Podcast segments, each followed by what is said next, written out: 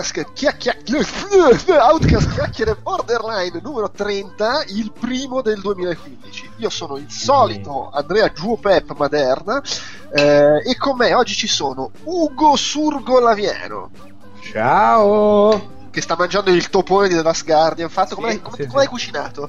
Eh, ma è il topone più buono del mondo, voi non lo potete vedere, ma è veramente una roba incredibile. La copertina sarà la foto del Instagrammata. Va bene, poi appunto l'avete sentito c'è Alessandro Delu De Luca. Ciao a tutti. Poi abbiamo Lorenzo Pocotto, telescrivente Baldo. Buona telescrivente a tutti. Luigi Brown Luis Marrone Ciao a tutti.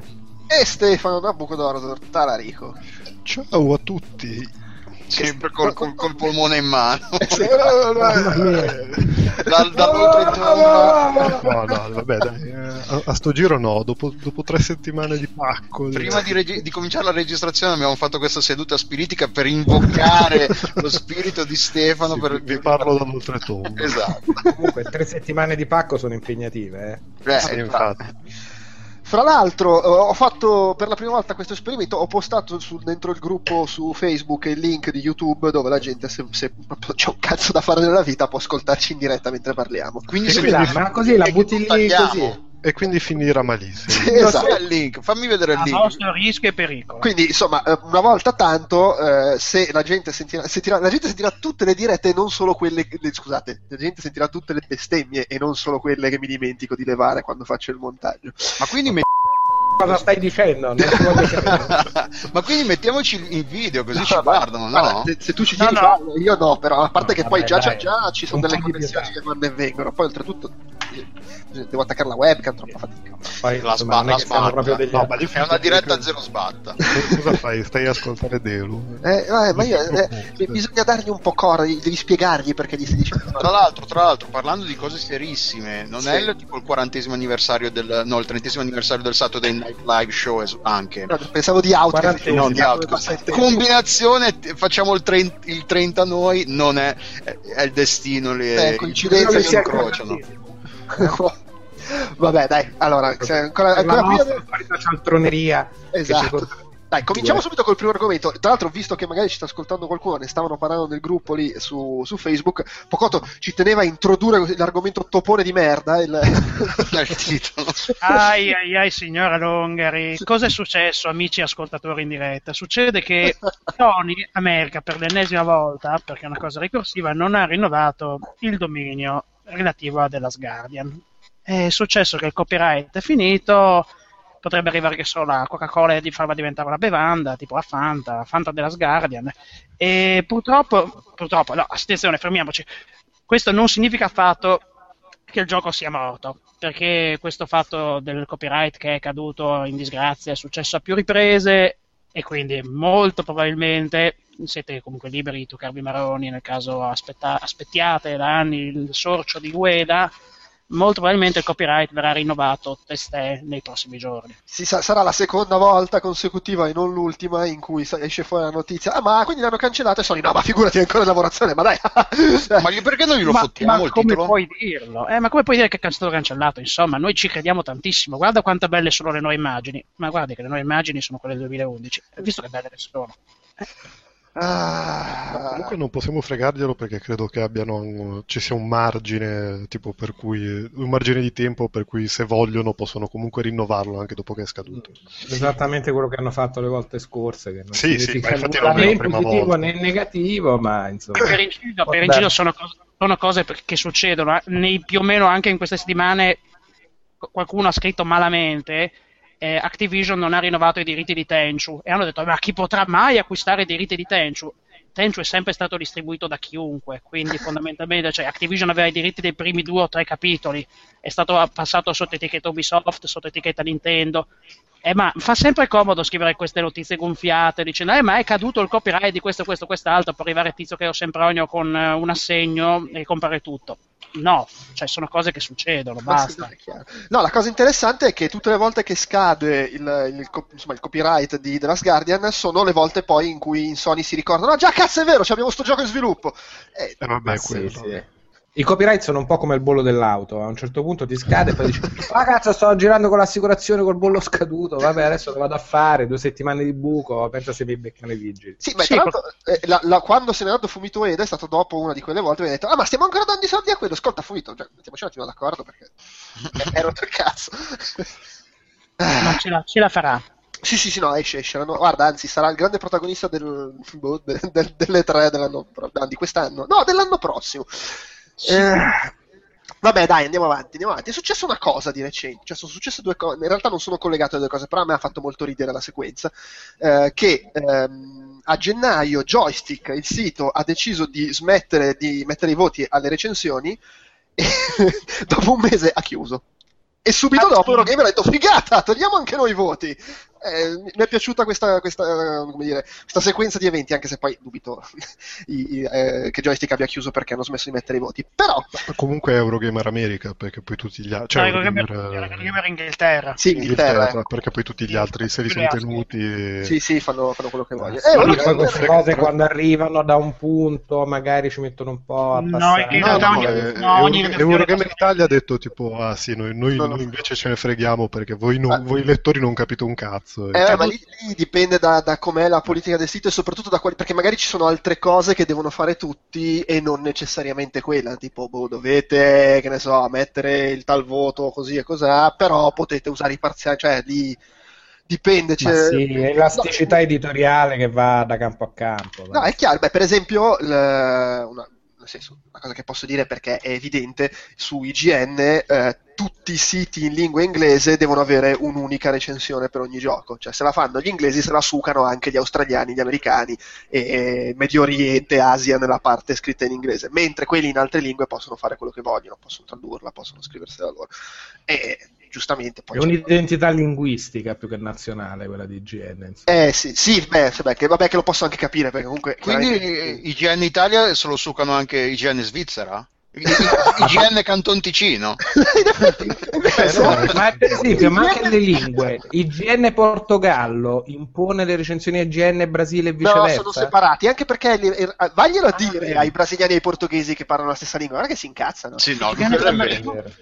È un po', Cioè, è un po' IGN come... Italia copre San Marino e, Ah, eh, no, e- io- e la città del Vaticano. No, no, Ho assolutamente. una grande idea per fare i soldi. IGN San Marino, compriamo i, dire- i diritti così tutti quelli che si collegano da San Marino per leggere IGN, in realtà, hai capito, li prende San Eh, Marino. la, la grande Sono numeri, eh? Eh, Sono numeri. Sono numeri. sì. IGN Andorra anche, figurati. Nu- numeri negativi, ma c'è un utente di Era, eh. Console, computer console ICC che se non sbaglio vive a San Marino, adesso mi nome. Comunque, Io, io mi candido per IGN Vaticano, mi sento la persona giusta. Le recensioni perché- sono in latino, però mi raccomando. Peraltro salutiamo Pierluigi Lenoci che dice io sono in conference ma sto ascoltando voi, sta lavorando, cominciamo subito a distruggere carriera la nostra prima diretta. Esatto. Poi no. Abbiamo ben un ascoltatore in diretta. Beh, sono numeri anche Tranquillo, questi, ti eh. ass- più o ti meno assumiamo quelli di IGN. Vaticano. E, e- cioè, questa cosa di Eurogamer hanno fatto tutto questo manifesto dei motivi, vabbè, ovviamente i videogiochi stanno cambiando, quindi devono cambiare anche le recensioni, i voti non contano più nulla, cioè, allora, eh, secon- alcune cose secondo me sono affascinanti perché dice, allora, faremo, per ogni recensione metteremo un commento breve invece del voto, eh, 140 caratteri, dice, è più fico di un numero, e poi mettono i bollini, no? Raccomandato, essenziale, evitare, più Vabbè, c'è la tutto- scala 3. Esatto, no, perché in realtà met- non No, tutti non i giochi hanno il bollino, ci sarà tutto il magma di Eh. giochi che non hanno il bollino, che sarà il magma dei giochi che avrebbero preso, presumo, fra 5 e 8. Mm, eh, non, non- non lo so. Però, non lo de- so. però delle aggiunte, perché Beh, ad ma esempio- quelli non sarebbero il bollino di centro? Eh, ma non c'è il bollino di centro. No, attenzione, c'è il, il- il bollino è, allora parliamoci, il bollino è eh, oro imprescindibile, Sì. eh, argento super raccomandato e bollino rosso vietato Beh, ai minori. Sì, Sì, evi- no. E poi c'è la- il magma di quelli senza bollino, dove peraltro dice finiscono anche magari il gioco sportivo che è figo, però non fa nulla di nuovo Beh, rispetto per all'anno esempio, scorso. Evo- Evolve è finito nel marasma senza bollino oggi. Ah, vedi? Ecco. Eh sì, cioè, e parliamo quindi di un grosso di, di- di un prodotto ciccione. Cioè, qui- quindi di fatto il bollino non è il sostituto del voto, è una cosa che mettono da alcuni giochi che si meritano. que- Beh, questo- ciccione, Per ora, per ora Monster Hunter ha preso, ha preso la patacca d'oro, eh, Majora's Mask 3D ha preso la patacca d'argento e non mi ricordo più altro. Questo comunque per, per cap- per far capire anche il metro di valori utilizzato, in- almeno in questo primo periodo. Vabbè, ma mi sembra... Ci E comunque, se cercate, e secondo comunque se, cercate le, se cercate le recensioni su Google viene la valutazione in E infatti, no, la cosa interessante è il, il paragrafo su Metacritic e Google, dove sostanzialmente c'è tutto questo lungo paragrafo in cui spiegano: eh, Metacritic non ci piace perché il Metascore ha creato queste dinamiche brutte, i publisher osano di meno, lo sviluppo le- è una merda. Metacritic, però comunque il voto a Google lo mandiamo perché ci arriva un sacco di traffico da Google. Quindi in sostanza, Metacritic non ci cambia la vita, Google sì, quindi vaffanculo su Google i voti li mettiamo. Ma sì, poi Metacritic se vuole ti mette uguale e fa la sua scala divisa in tre, tipo quella che dicevo io prima, capito? Eh, però Era se- successo quando OneUp aveva cambiato i voti con le lettere. Eh, ma per loro non Diceva, eh, ma per noi l'otto non è proprio il B e quelle cose. E Metacritic dice, eh, a me non me ne batte sega, per me questa è la Eh sì, ma loro non lo possono fare perché un sacco di giochi non lo metteranno il voto. Cioè, quindi decidono proprio di non Ah. andarci su Metacritic. Eh, perché Ah. se se le, le tre patacche però non le mettono tutti i giochi. Però su Ah. Google ci andiamo e gli diamo pure il voto in eh, stelline. Quante sono? 5 mi sembra. Eh, Ma Evolve perché non c'ha la patacca? Eh, Scusami? Secondo la linea editoriale Evolve perché non non non lo la patacca. raccomandano. E Evolve non ha la patacca perché non raggiunge gli standard per essere o imprescindibile o raccomandato. Sì. Oh, dai, Oh, Oh, merda. una merda. È, nel, è nel magma, nel- nel- nel- nella Ah. broda primordiale. Eh, del- diciamo che c'è un quart- una quarta patacca che non Sì. ha nome e che fa da gap tra l'1 e il 2 e il 3, diciamo, o l'1 e il 2, cioè questo 3 senza nome. Sì, peraltro questo non gli impedisce di avere comunque la soglia del non ci levano l'inserzione, perché è quella della patacca raccomandato. Mm, mm, mm. Voglio dire, cioè, poi fondamentalmente raccomandato indica, ah ok, quindi questi sono i giochi dall'8 in su.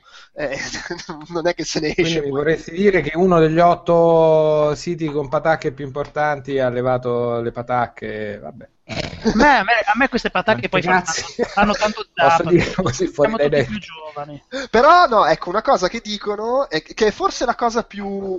Tra, tra perché allora alla fine comunque lasciano le patacche che gli permettono di dire vanno comunque su Google Vote con i voti lasciano le Mm. patacche che gli permettono comunque di dire no ma te l'abbiamo trattato bene il gioco guarda gli abbiamo messo la patacca eh, c'hanno il magma della roba che finisce nel magma e quindi non puoi dirgli ah gli avete dato un brutto voto no è nel magma se ti piace prendilo Eh, E poi ci però- sono le recensioni da 10%, quelle robe da ride che fanno talmente schifo che dai, scriviamo che fanno Ma- schifo ma- e ci ridiamo. eh, quello- Eh, Euro- da, quello- da lettore esterno posso dire che Eurogamer ha sempre sperimentato diverse soluzioni, ma un po' come tutti, perché fondamentalmente in questo ambiente se ti fermi e sei statico fai una brutta fine. Eh, hanno- per esempio, tempo fa avevano cominciato a mh, recensire tutte quante i giochi per mobile in un unico calderone senza dargli voto. La cosa poi non evidentemente non ha avuto successo in termini di click e hanno cambiato strada, ritornando alle valutazioni e soprattutto a prendere in esame determinati titoli di un certo spessore, lasciando quindi il marasma dei giochi mobile in un eh, determinato ambito. La scelta di Eurogamer, eh, per esempio, prendere, prendere le distanze da, da Metacritic non è una cosa così, voglio dire, così facile, è proprio per, secondo me, prendere una, una posizione netta in tal senso contro un determinato modo di concepire la critica di concepire lo sviluppo del videogioco moderno. Sì, però secondo me non è da sottovalutare il fatto che eh, Metacritic sicuramente ti porta traffico, ma un cazzo rispetto a Google e quindi A comunque Google. c'è una scelta anche di quel tipo dietro, perché allora i voti non li dava neanche a Google, se il vero, vero, era non voler dare più le- i voti. No, poi per carità, stai comunque rinunciando al traffico da Metacritic. ci Oh, parliamoci chiaro, loro possono permetterselo, nel senso, Sì. po- ah, possono togliere i voti, possono togliere, possono uscire da determinate dinamiche perché hanno i click per poterlo fare. No, no, Questo- certo, sì, sì. Questo è palese sotto gli occhi di tutti. Eh, onore al merito de- della sperimentazione, resta da capire quanto sia, fra virgolette, paracula e quanto eh, nel caso vi siano problemi, ovvero la, la strategia non paghi e ipotizziamo un'emorragia di click, loro siano disposti a ritornare sui loro passi. E Sì. sarebbe fondamentalmente uno smacco clamoroso. Ma non credo, anche perché... Ah, vabbè, quando- sarebbe un aggiustamento del tiro come, come lo è questo. Fondamentalmente la gente, la- la- il pubblico si dimentica a lungo andare di eventuali, di eventuali dietrofront o di eventuali cambi di direzione di rotta, non, non- non Ma hanno memoria. Secondo me se ne, se ne- se ne sbatte abbastanza. Cioè, proprio Beh, più che, più che una altro questione di- più da appassionati e da No, eh, allora, una cosa, secondo me- che non da... C'è una, una mossa in particolare che secondo me è un pochino più coraggiosa, se vogliamo, ovvero tutto il discorso che fanno sulle recensioni. Allora, a parte Ah, ufficializzare quello, quello che, che già bene o male in molti fanno, cioè i giochi tipo Destiny, Elite e così via, li facciamo con la recensione in divenire perché sono online, ma poi dice non, vanno- non fanno più le recensioni agli eventi col debug code, eccetera, ma solo con la copia pacchettizzata, che questo comunque vuol dire che in molti Eh, casi questo- fai la recensione in questo- ritardo. E, Beh, eh, questa secondo me è molto più coraggiosa del Sì. cambiare metodo di valutazione che alla fine è, in- è ininfluente. Ed è coraggioso alla luce anche del discorso che facevo su Google, perché tu comunque, perché loro comunque pubblicheranno l'articolo il giorno del lancio quando scade l'embargo, però non sarà la recensione definitiva col voto. Se tu comunque pubblichi l'articolo il giorno del lancio, hai l'articolo indicizzato con scritto recensione. Però il fatto che loro ci tengono a dire comunque su Google ci mettiamo le stelline, vuol dire che loro comunque il giorno del lancio man- manderanno la recensione a Google, ma senza le stelline perché non ha ancora il voto. Quella comunque è una rinuncia lo dimostra il fatto che ci tengono a mandare il voto a Google. Quella forse è la cosa che eh, secondo me dimostra un- almeno un po' la buona fede. Poi è ovvio che è una mossa comunque in generale calcolata, cercando di trovare un compromesso che non danneggi troppo, eccetera. Però secondo me questa Vabbè, cosa. vivi di Google, eh, non è che quindi... Come? Vivi di Google. No, è chiaro, eh, e, e- e nel momento in cui rinunci ai voti, però decidi che i voti su Google gli devi mandare lo stesso, però accetti il fatto che su molti giochi al lancio non potrai mandare il voto a Google, vuol dire che comunque ci stai realmente provando, magari anche a discapito di qualche click, perché onestamente anche io da... da- da- quando eh, che cos'è sta roba? Boh, gu- titolo rec- review, prim- le prime che clicco sono quelle dove vedo le stelline, cioè non c'è un cazzo da fare. Quando sto cercando a caso senza sapere già dove andare a leggere, tendenzialmente la stellina mi attira l'occhio. Beh, però per esempio, tipo, su- io, io posso parlare per, l'es- per- per- per l'esempio opposto, però stamattina quando ho, visto, quando ho aperto Eurogamer e ho visto la recensione di Evolve, ho letto il giudizio sintetico e mi- comunque mi sono soffermato su gran parte del testo, cosa che magari se avessi avuto in fondo la valutazione numerica non avrei fatto. No, certo, sì. Eh, sì. ma di fatti bisogna, cioè, perché poi tantissima gente della recensione se ne frega e va a cercare il numero. Il numerello. Magari, magari, eh, c'è, c'è la gente che non trova il numero, si- figurati se si mette a leggere anche solo il commentino Eh, e magari ci perdono per quello. Poi Beh, loro comunque ha- hanno un tipo di utenza abbastanza, non dico sofisticata, ma la leggi nei commenti che non è così tanto a- a- alla sì, Carlona. no, no, vabbè, però. Per esempio il i troll di turno che fanno dei commenti stupidi vengono subito censurati dagli altri a, a suon di voti negativi e praticamente buttati in un angolino senza meno tanto no, ma infatti sì. no. Vabbè, insomma, vedremo come va. Comunque è una mossa apprezz- cioè, io in realtà non ho niente contributi, però è apprezzabile il coraggio della cosa e la voglia di, di- di provare, di provare a farla. Ah, vabbè. Eh, Delu, Dimmi. tu cos'è? Vuoi parlare di Zinga? Ma no, eh, eh, l'articolo è, divertente perché è, la solita- è il solito articolo di un, ehm, un analista, di un- analista. Che, di uno di questi esperti consulenti che dice a Zingak di smettere di, prova- di diversi- di provare a diversi- diversificare la sua offerta di giochi così tanto e di concentrarsi su quello che in, in inglese si chiama il core business, di- su quelli che fanno i più soldi.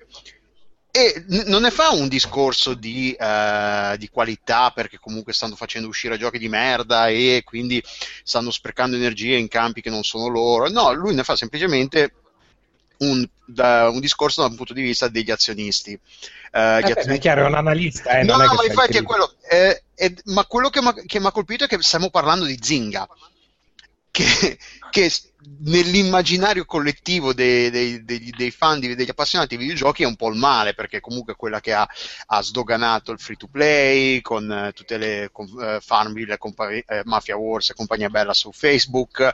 eh, quindi che, ven- che qualcuno vada a dire a Zinga perché Zynga ha fatto ha- ha- tra varie acquisizioni, alcune un po' di merda, tipo non so, ehm, eh, ultimamente hanno preso, leggevo, devo aspetta che riapro l'articolo, avevano preso quelli di Ninja Sarcazzo, come si, com'è che si chiama? Adesso mi sfugge. Ninja Sarcazzo è bellissimo. lo so, ma è gotico comunque. eh. Eh, ah, sì, no, intanto dice, l'articolista dice che, dov- che se ne devono and- che dovrebbero cacciare eh, il CEO e, e- come si chiama? Mark Pincus Don Matrick, il e Don Don esatto. Matrick, il Beh, se, Microsoft. se ci pens- se ci pensate, il fatto che abbiano chiamato, a- che abbiano assunto Don Matrick, che non, ha, la ben- che non aveva nessuna esperienza nel campo, ok, sa, sa di videogiochi, ha- però non- campo- nel campo specifico del free to play e del mobile non penso che avesse questa grande esperienza. Era abbastanza, un- un- è abbastanza un'indicazione che Zynga voglia provare a fare qualcosa di leggermente diverso, comunque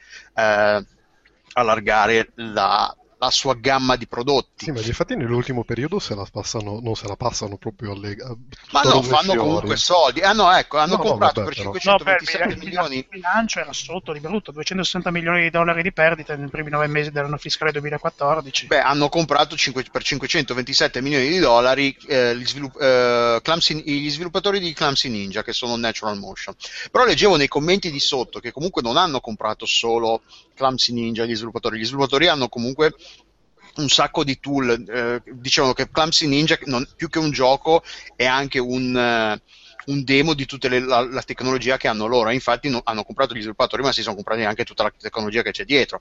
Quindi, nel, nel, eh, è un acquisto con, una visio- con un, un occhio al futuro, che un investimento.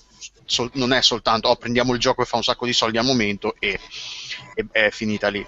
Eh, a, a me ha fatto ridere questa cosa qua, del- proprio del- che si stia parlando di, di- di Zynga, che fa, che pro- che no- fa giochi basando le, le proprie decisioni su i dati, la- la- l'analisi eh, statistica dei dati che, dei giocatori che, che- che usano i loro prodotti. Quindi click, eh, cosa viene acquistato più spesso, le abitudini dei giocatori e tutte queste cose qua.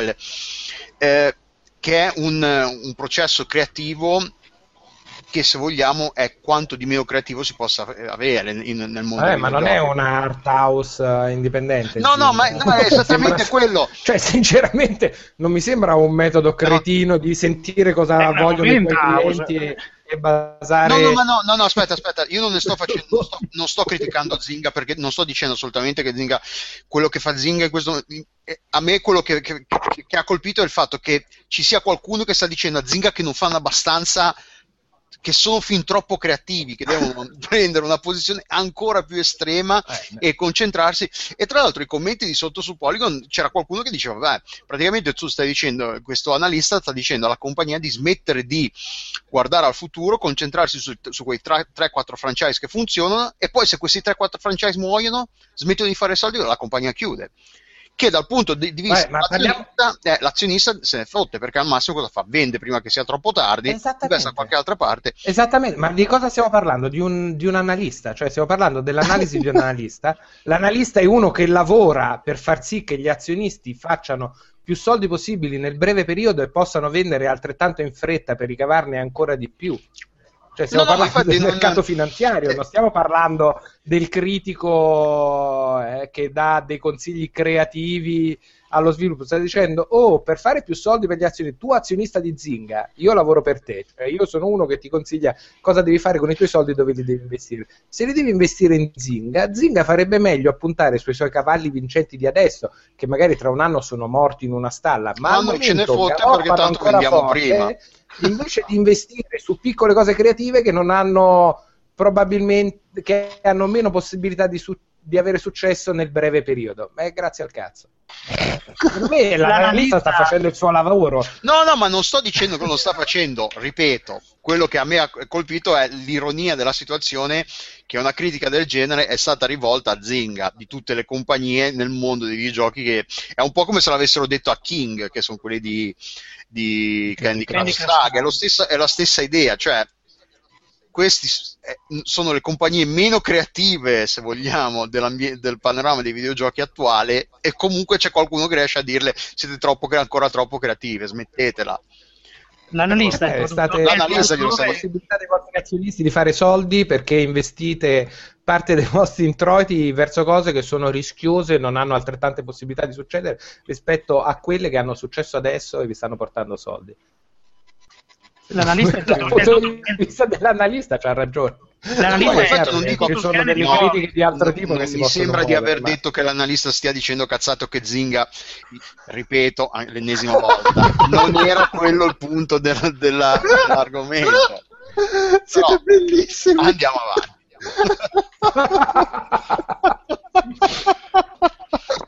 ok. Eh, andiamo avanti, andiamo avanti. Ce ne frega qualcosa dei Dice Award?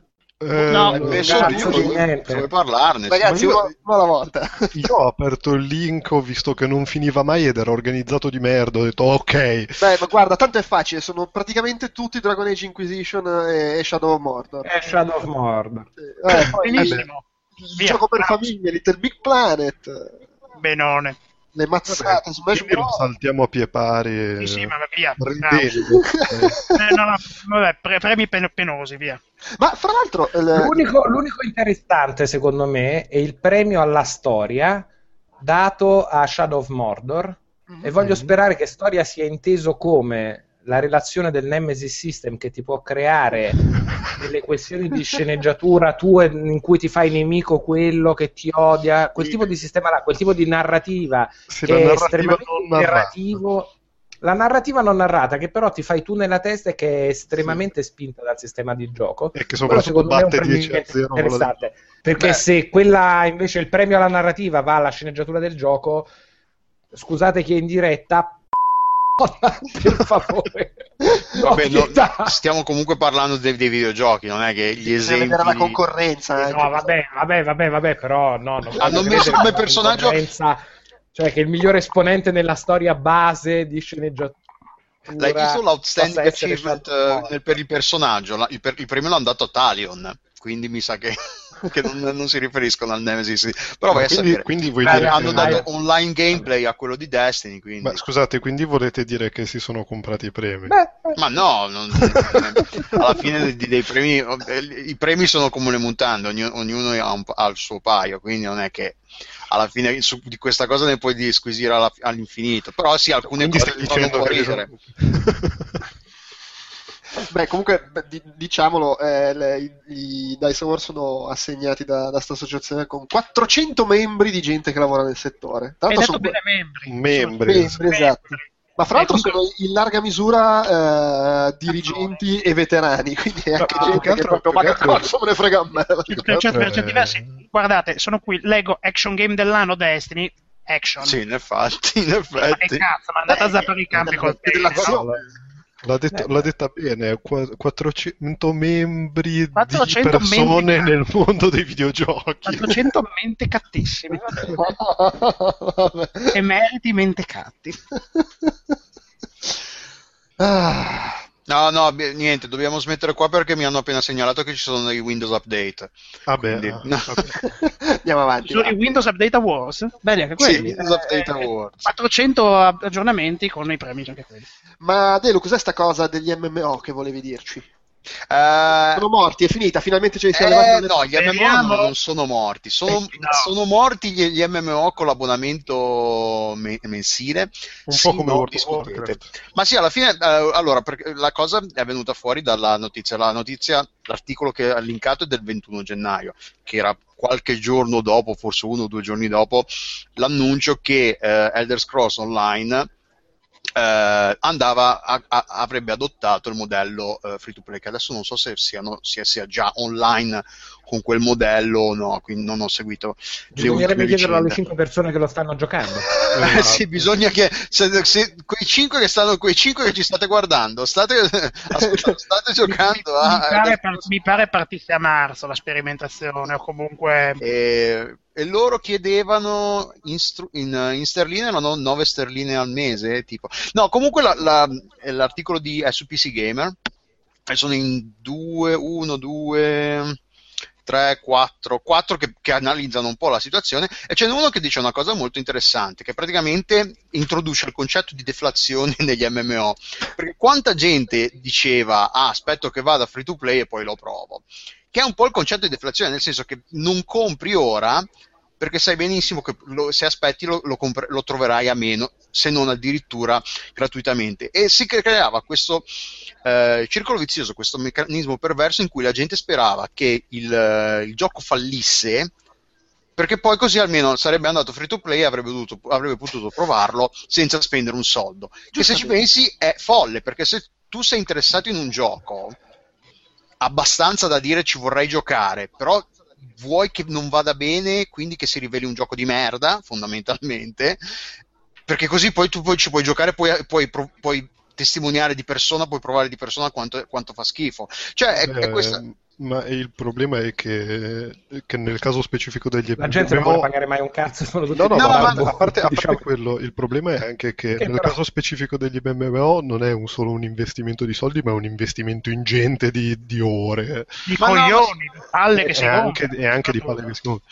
Però voglio dire, È anche vero uno ci pensa due volte. dal punto, tes- dal punto di vista tecnologico è molto più, più difficile vendere al giorno d'oggi li- li- il concetto che ah, ci serve l'abbonamento mensile perché dobbiamo ci servono i soldi per l'infrastruttura e i server. Non siamo nel 2000, nel 2000 che effettivamente le server farm e tutte queste cose qua costavano un botto di soldi in più da un punto di vista economico, proprio di, di soldi.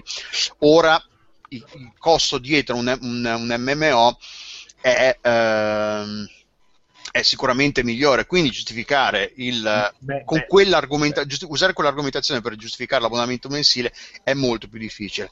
E, Ma, insomma, io vorrei però dei numeri su questa roba qua che tu stai dicendo, dai, Lu, ma sinceramente. no, l'impress- Perché secondo me l'impressione- avere una server farm che serva a milioni di giocatori costa ancora oggi un puttanaio però di soldi. chi è che fa Ma milioni di dico giocatori? parlando dal mio culo, come Chi immagino è che fa milioni di giocatori al giorno d'oggi, a parte World of Warcraft? E quindi chi è che se Nessuno. lo può permettere? No, il pu- ah, si, si sta parlando comunque di numeri molto più piccoli perché comunque ah, al momento che fa- con l'abbonamento sono rimasti World of Warcraft che vabbè ha sempre i numeri grossi Final Fantasy XIV che ultimamente annunci- erano intorno mezzo- al mezzo milione di abbonati forse qualcosina in più. Poi c'è Wildstar che non ho idea di che numeri faccia però anche lo- loro hanno avuto un, una- un crollo una- un calo notevole drastico degli abbonati. Infatti hanno fatto il- la fusione di vari server come capita sempre sempre in queste cose qua. E EVE Online che, che non ho idea ho smesso di giocarci non so non- ma EVE Online fa un po', un po' mondo a sé alla fine se vogliamo. E quindi c'è, c'è anche si è anche creata questa aspettativa diversa nel, nel giocatore, mentre nel 2000, nel 2000 un po' quando, con, con l'arrivo di World of Warcraft avevamo aspettative diverse, non sapevamo, ne- cioè non sapevamo bene cosa aspettarci da un altro MMO grosso dopo Ultima Online e compagnia bella. Eh, le aspettative dei giocatori ora sono più alte, quindi se ti dico, cioè, tu mi stai facendo pagare per una roba come questa, ma vaffanculo. Quindi si ve- è un mercato così diverso e così difficile ora che buttarsi sul, sul mercato con un, eh, chiedendo un abbonamento subito così è molto difficile e infatti cioè, ormai eh, sono, sono- cioè, non è rimasto quasi praticamente nessuno di quegli abbonamenti fa caso, un po' a casa parte Guild Wars e Guild Wars 2 che è uscito da un, un annetto abbondante forse due adesso non mi ricordo neanche più e È che ha annunciato Guild Wars 2? Eh? È ancora d'abbonamento Guild Wars? No, no, loro non sono Ah, mai stati un ah, abbonamento, è quello appunto. Loro ti vendono il gioco a un prezzo normale da, da gioco scatolato, quindi Mhm. eh, 30-35 euro 40 da PC, diciamo, prezzi da PC, e poi basta. Tutte tutte gli, tutti gli aggiornamenti che sono seguiti finora eh, sono stati completamente gratuiti. Hanno un, un negozio online che però non che vende roba, però non è nulla di. non, non ti, non- non- non ti preclude l'accesso ad altri, eh, ad altri contenuti. Forse, forse un, pezzo della storia bisogna pagare, però l- la cosa principale è finita. E hanno annunciato una espansione nuova, l'hanno annunciata, però non si sa bene quando uscir- uscirà ancora, non, sa, non hanno ancora annunciato quello. E quindi loro sì, loro vendo- vivono sulle, eh, sulle espansioni, sui soldi e tutto il resto eh, lo tirano avanti.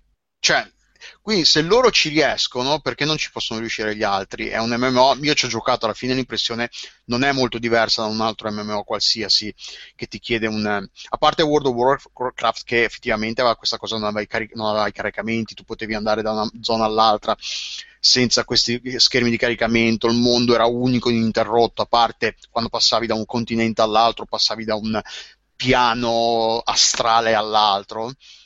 Eh, alla fine la, tecnologia dietro questi giochi sembra sempre più o meno la stessa e che uno chieda i soldi per un abbonamento mensile e un altro no, ti fa un po' strano, soprattutto perché nel momento in cui è un po' come la, quella cosa che dicevamo dei giochi mobile, che c'è quello che ti dice che ti vende a 70 centesimi di euro un gioco e che 2 euro diventa tanto per un gioco su mobile. E la stessa cosa è un po' successa con gli abbonamenti agli MMO. Nel momento in cui sono, sono stati usciti i primi free to play, ma come? Loro fanno la, più o meno la stessa cosa che fate voi, la fanno gratuitamente, voi mi rompete le palle con un abbonamento? Perché dovete giustificarvi, cioè è una situazione strana, difficile per gli sviluppatori. Tra l'altro, eh, sul, eh, parlano anche del caso di, uh, di uh, Star Wars The Old, the, the Old Republic, sì, The Old mm. Republic, che è quello di Bioware. Loro erano, anche, anche, loro erano ad abbonamento mensile, poi sono passati a questo modello free to play e c'è una infografica che spiega i vari livelli di... Eh, di free to play, di chi paga, chi non paga, che, a cosa hai accesso, a cosa non hai accesso, a seconda di quanto paghi, che è complicatissimo. Ed è qui si entra nel, nel reame di, perché fa, di rendere complicato la vita a chi vuole, te li vuole dare veramente i soldi. Cioè, eh, però vabbè, questo è un altro, un altro, argomento che parliamo dopo, che era un'altra cosa che ho messo in, in scaletta tra la gente rosica. No? Una cosa, secondo me è un problema legato al genere di base, cioè World of Warcraft è stato talmente di successo e sono dei giochi che richiedono un tale investimento di ore e portano a un attaccamento da parte del giocatore tale che è molto difficile, metti conto com'è per un gioco d'azione che te lo spari in quelle 20 ore e poi te ne prendi un altro, che ti affezioni e ti leghi di un altro. Quindi nella maggior parte dei casi, secondo me rimane una grande parte comune di giocatori che gioca World of Warcraft, esce quello nuovo, lo prova, ma, ma, ma, però sai che c'è, io in realtà sono legato a quello là, quello là, ho la mia roba, l'ho portata avanti da 10 anni, rimane comunque probabilmente il migliore esponente del suo genere, provo per due mesi, due mesi, tre mesi, gli do i soldi, poi ciao. e poi si riducono. Mi sembra una roba da quasi da monogioco due giochi, cioè ce la fa Guild Wars tutti gli altri non ce l'hanno fatta anche perché non sono mai riusciti a fare qualcosa di quel calibro e più passa il tempo meno ce la possono fare perché gli altri hanno avuto dieci anni per raffinare, aggiungere, completare, mettere più funzioni, dare più possibilità che gli altri non, ma, ma non gli stanno appresso quindi è difficile che uno paghi 5 da, da, dalla qualità. Ormai è talmente uno scenario in cui se non sei World of Warcraft anche solo tra virgolette di marchio, non per dire che non ci sia la qualità di World of Warcraft, però ormai c'è World of Warcraft e tutto il resto è, è, è, free to play e quindi se arriva uno che non è World of Warcraft dici ma perché cazzo dovrei pagarti quando ci sono gli altri che non sono World of Warcraft e sono gratis? E secondo me ormai c'è anche un po' sto meccanismo qua di, la, la, sono due cose separate c'è il genere di questi giochi online ed è gratis e poi c'è World of Warcraft che è una cosa diversa. Sì che poi è un po' è anche il problema del che è, un, è, la reincarnazione del problema rappresentato da World of Warcraft, perché se ci pensiamo al periodo dopo il lancio di World of Warcraft, l'enorme successo, e poi quanti World, uh, scusa, World of War, scusate, World of Warcraft, quanti MMORPG, giochi di ruolo online sono stati annunciati dopo il successo? Eh, Electronic sì. Arts con quello di uh, cos'era War, Warhammer, no, mi confondo. Sì, uh, vabbè, ne hanno, Warhammer no, Online, sì. Cioè, ogni, ogni, qua- quasi tutte le compagnie hanno incominciato a sviluppare a, a dire ah, voglia- la, la, la, vogliamo anche noi una fet- fetta della torta degli MMO, come per usare un termine eh, da- affaristico. E alla fine chi, è, chi, chi, chi, ce l'ha fatta e chi è rimasto, al di là della qualità, qualità vera o presunta dei, dei singoli giochi, eh, hanno tutti fallito in maniera più o meno spettacolare qualcuno si è arrangiato, però sono tutti tornati con le pive nel sacco e con la coda fra le gambe. Alcune realtà si sono ri- riadattate e sono, sono rimaste comunque nel, nel panorama e comunque sono anche di successo per dire Lord of the Rings Online con, continua a, essere, a esistere anche loro eh, sono Ever, EverQuest e... comunque si è creato una sua EverQuest, EverQuest 2 c'è. EverQuest Next lì che stanno, stanno, preparando certo a quelli di EverQuest e quelli di Ultima Online gli brucia un po' il culo che con, eh, co- cosa ci hanno avuto? S- sette anni di anticipo su World of Warcraft e, e non hanno, ma perché eh. loro hanno, eh, erano, cioè World of Warcraft ha avuto questa idea brillante di rendere il genere più user friendly, Eh, certo, sì, sì. hanno cioè, l'intelligenza di, di- di pensare il, il- gioco con un occhio al mercato più di massa, al mercato più, più esteso. Sì, beh, difatti eh, sono, sì, sono- sono estremamente più accessibili. È un peccato che si siano perse le possibilità che offriva Ultima Online. Sì. Giusto oggi leggevo di uno che ho ritwittato e mi faceva troppo ridere. Diceva: Pensa che in Ultima Online potevi raccogliere una pianta velenosa, impastarla con la farina, farci il pane, venderlo a un giocatore. Il giocatore moriva avvelenato, gli rubavi le, ca- le chiavi di casa, andavi a casa e gli davi fuoco. cioè, potevi fare queste cose che purtroppo cane. questo senso reale di persistenza e di interazione tra i giocatori a, a lungo termine si è completamente persa in sessioni in cui ti prendi il tuo equip, fai quello, ma poi in realtà quello che stai facendo non ha reali influenze a lungo Beh, termine. banalmente, cioè, è- è- in- magari in misura nettamente minore, ma è un po' la stessa cosa che hanno fatto con World of Warcraft, eh, con il fatto che, che sono da dieci anni che pur di tenersi l'utenza e attrarre il bambinetto che non ha voglia di concentrarsi, continuano a limare cose del gioco e ad aggiungere cazzate tipo il selfie, eccetera, eccetera. Ah, a proposito di Guild Wars 2, tra l'altro, una cosa molto interessante che loro fanno, hanno- che hanno annunciato insieme all'annuncio dell'espansione, è che loro non, eh, con l'espansione non introdurranno eh, equipaggiamento più, più potente, li- eh, nuovi livelli, nuovi dungeon, cioè introdurranno nuovi dungeon e tutto il resto, nuovi, nuovi contenuti. Però tutto tuo- quello che, che hai raggiunto e realizzato col tuo personaggio non lo butti nel cesso il minuto, il secondo che, la- che l'espansione diventa disponibile perché il tuo equipaggiamento diventa immediatamente obsoleto e quindi devi rigrind- rigrindare e rifarti tutto.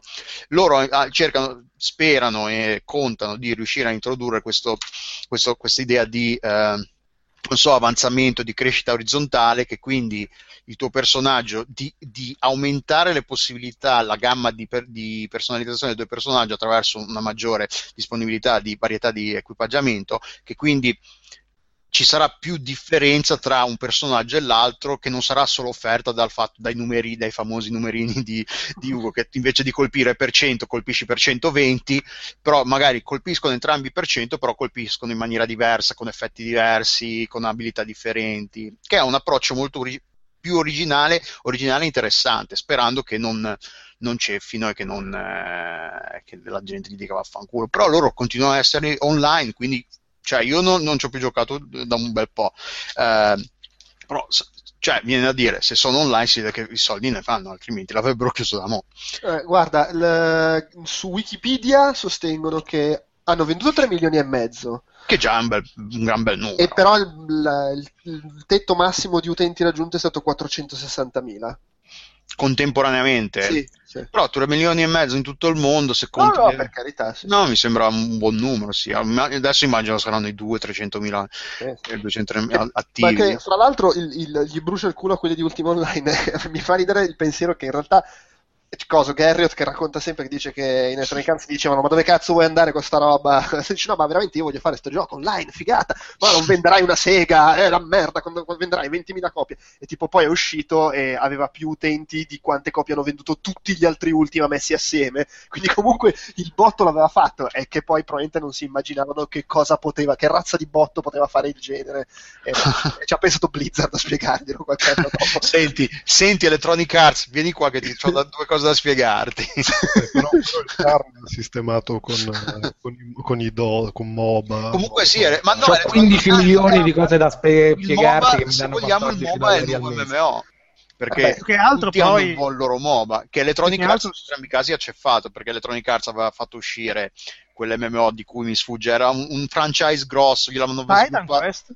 No, gliel'ha sviluppato quelli, gliel'hanno sviluppato quelli di, Da- di Dark Ages of Camelot, che anche loro poi hanno chiuso e Electronic Arts ha- di nuovo ci ha riprovato con i MOBA che ha- hanno avuto un, un loro MOBA in sviluppo, era in beta, close beta da, da- da secoli e ultimamente, recentemente hanno annunciato che non sarebbe uscito. Sì, sì, è Do- Dawngate, l'hanno, l'hanno Do- annunciato, eh, sì, esatto, Dawngate. e l'hanno annunciato alla Gamescom l'anno scorso e l'hanno cancellato. No. Sha- Sha- Shadowfall, quel- quel- quel- sì, No, vabbè. quello Shadow, Shadow, Ah no, è vero, quello è Shadowfall, è vero, sì. sì. Eh, no, vabbè. Dawngate, le mie- Do- Dawngate è comunque il MOBA, sì, sì, è quello lì che hanno Sì, sì, cancellato. Sì, sì. Non dimentichiamoci neanche che Call of Duty nasce in parte dalle ceneri di Medal of Honor, che era di Electronic Arts. Se proprio vogliamo andare a fare questo tipo di, di cose, ah, non Electronic Arts è precurs- sono precursori e non se ne accorgono, oppure arrivano late to the party e, se la- e comunque cefano. Tra l'altro il tentativo di rilanciare Medal of Honor è andato più o meno bene come quello di rilanciare Ultima Online. Eh, sì. A, a occhio direi di sì. Bucotto, stavi cercando di dire qualcosa? Sì, no, più che altro devo considerare che rispetto ai tempi di Ultima Online, poi progressivamente c'è stato lo sviluppo delle infrastrutture di rete e dell'online Certo. persistente, che ha contribuito senza ombra di dubbio a fondare il genere, a portare alla distribuzione più snella, più efficace, togliendo quindi la filiera tradizionale e quindi contribuendo alla nascita tra virgolette, alla diffusione capillare di un genere che con la vecchia infrastruttura era appannaggio di, di- cioè non di pochi, non di pochissimi, ma comunque di un bacino di utenza sicuramente minore di quanto la DSL abbia portato. E con le- Certo, le chi poteva veloci. permettersi di pagare un milione di lire di bolletta telefonica. Appunto, eh, Ce per ne sono un paio qua dentro che ancora hanno rimpianti a tal proposito. No, no, no, io ringrazio perché è il Sì, motivo no, per cui non stato bello, poi ho Eh, smesso e no. non li ho più toccati. È Esatto, vero. sì. mi arriva la seconda bolletta, tra l'altro neanche alla prima, alla seconda bolletta non ho più toccato. Vabbè, Ah, la prima dici, vabbè, ma è stato un incidente di percorso, No, non mi no, accadrà. no, no, La prima avevi ancora il dubbio.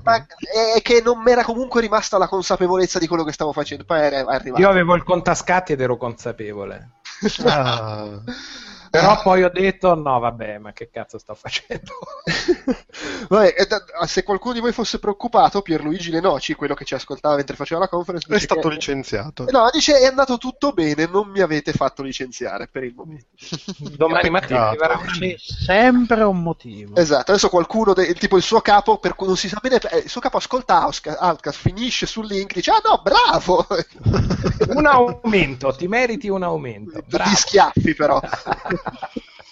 Va bene, allora, siccome sono commosso quasi per il fatto che finalmente abbiamo parlato praticamente solo di argomenti risalenti eh, al mese scorso, a questo mese e addirittura a oggi, cioè parliamo. Ultima online eh, risale proprio all'altro ieri più No, ho capito, però abbiamo parlato insomma, di articoli recenti. Eh, adesso vado a commentare un articolo di eh, dicembre che insomma dietro. scorso.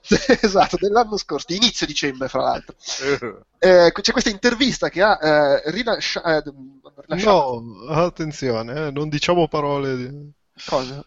Eh, No, l'intervista no, è che giusto, l'intervista è giusta. Cribio! Eh. Eh, no, mi spiace Nabacchio, ma rilasciare interviste è uno dei pochi. No, dai, sì, è uno dei pochi cose Si che... possono rilasciare in interviste. Eh, carichi di merda. Rilanciare. ma non i giochi, ricordiamo. prigionieri di guerra. Esatto. Eh, vabbè, comunque, Sean Murray eh, di Hello Games, quindi stanno sviluppando No Man's Sky, l'ha fatto già Deja, c'è questa intervista che ha rilasciato a cos'è, sì, The Guardian, in cui parla un po' di come sta cambiando, que- del ricambio generazionale dei videogiocatori. eh, del fatto che lui nota, gli sembra di notare che i bambinetti di adesso non sono come era lui, come era la sua generazione quando, quando erano. Cioè, come è cresciuta la sua generazione. Ehm, Che bastava una trottola e il mondo era più colorato. quello sicuramente. Però eh, parla del fatto che è interessante, poi non so se, se sta effettivamente succedendo questa cosa. eh, dei, dei videogiochi moderni dice Call i videogiochi di adesso, i Call of Duty, sono ossessionati col fatto di non lasciarti respirare un attimo. Dovunque ti giri sta succedendo qualcosa. Se- se- sembra che nel, eh, c'è, c'è il publisher che se non fate esplodere qualcosa ogni 30 secondi, io licenzio gente a caso, sappiatelo. e, e- ed è roba che, che ti, ah, yeah, ti anestetizza e, e dice sei lì che guardi roba bellissima su cui centinaia di persone hanno lavorato e, e finisci per annoiarti. Ovviamente poi qua va anche opinioni. Però dice ve- che vede un po' questo spostamento verso giochi tipo Amnesia, tipo Minecraft, che non sono invece basati su questo continuare a seppellirti di di luci, colori, effetti, bordello, ma sul lasciarti esplorare liberamente, crearti tu il tuo gioco, la tua storia e oltretutto con Minecraft dare spazio alla tua creatività. Eh, e dice probabilmente, è la, è la sua visione, insomma, il bambino che cresce giocando a Minecraft farà fatica a rapportarsi a un Assassin's Creed perché quel bambino non, per lui il videogioco non è essere quel tizio che vive quell'avventura scritta da qualcun altro, ma è il gioco in cui sei tu, fai le cose, fai un po'. Un po Giocare con i Lego. Eh, fai il cazzo No, che è, vuoi. è un- è una visione un, un po' naif, No, è, sinceramente. è- è- però. I dati, me- di, I dati di venta inglesi lo smentiscono. Call of Duty è fermo lì, inossidabile. Sì, da, lui parla da- del futuro, ma io sono d'accordo con Pocotto. Eh, Secondo me è una anche- versione È un po' naif e un po' ottimista, sì. cioè che se ti piace una cosa ti piace solo quella. È come se ti piace un genere giochi solo a quello, ma non è detto per niente. No, no, ma quello no. Però, vedi, poi lui dice altre cose. Eh, beh, a parte che fa l'esempio che comunque in effetti ha un senso. Le- la, la gente che giocando a Call of Duty eh, vuole cazzeggiare, fare, rompere, distruggere, e l'unica cosa che può fare è mettersi a sparare a chiunque gli passi davanti, oltretutto il gioco neanche glielo permette perché ti appare la X rossa. Eh, cioè, nel senso, c'è un po' la tendenza a limitare quel tipo di, di divagazione in molti giochi e dice eh, molti di questi giochi alla fine agli youtuber secondo lui interessano fino a un certo punto perché poi se fai il let's play di The Last of Us finisce per essere uguale chiunque lo faccia mentre i giochi ti permettono di sperimentare un po' di più ti permettono di fare cose diverse non lo so probabilmente in realtà lui non la butta sul categorico tant'è che sta facendo No Man's Sky che è un gioco che prova a essere un po' di compromesso no? fra fra le, due, fra le due cose, non è il sand- sandbox e basta. Però secondo me non ha tutti i torti, secondo me un pochino sta succedendo sta cosa dei, dei- dei- dei- ragazzini più piccoli. Per dire, io vedo mio cuginetto che è di una generazione ancora precedente a quella eh, di cui sta parlando lui e l- per lui è figata Assassin's Creed e non capisco Minecraft.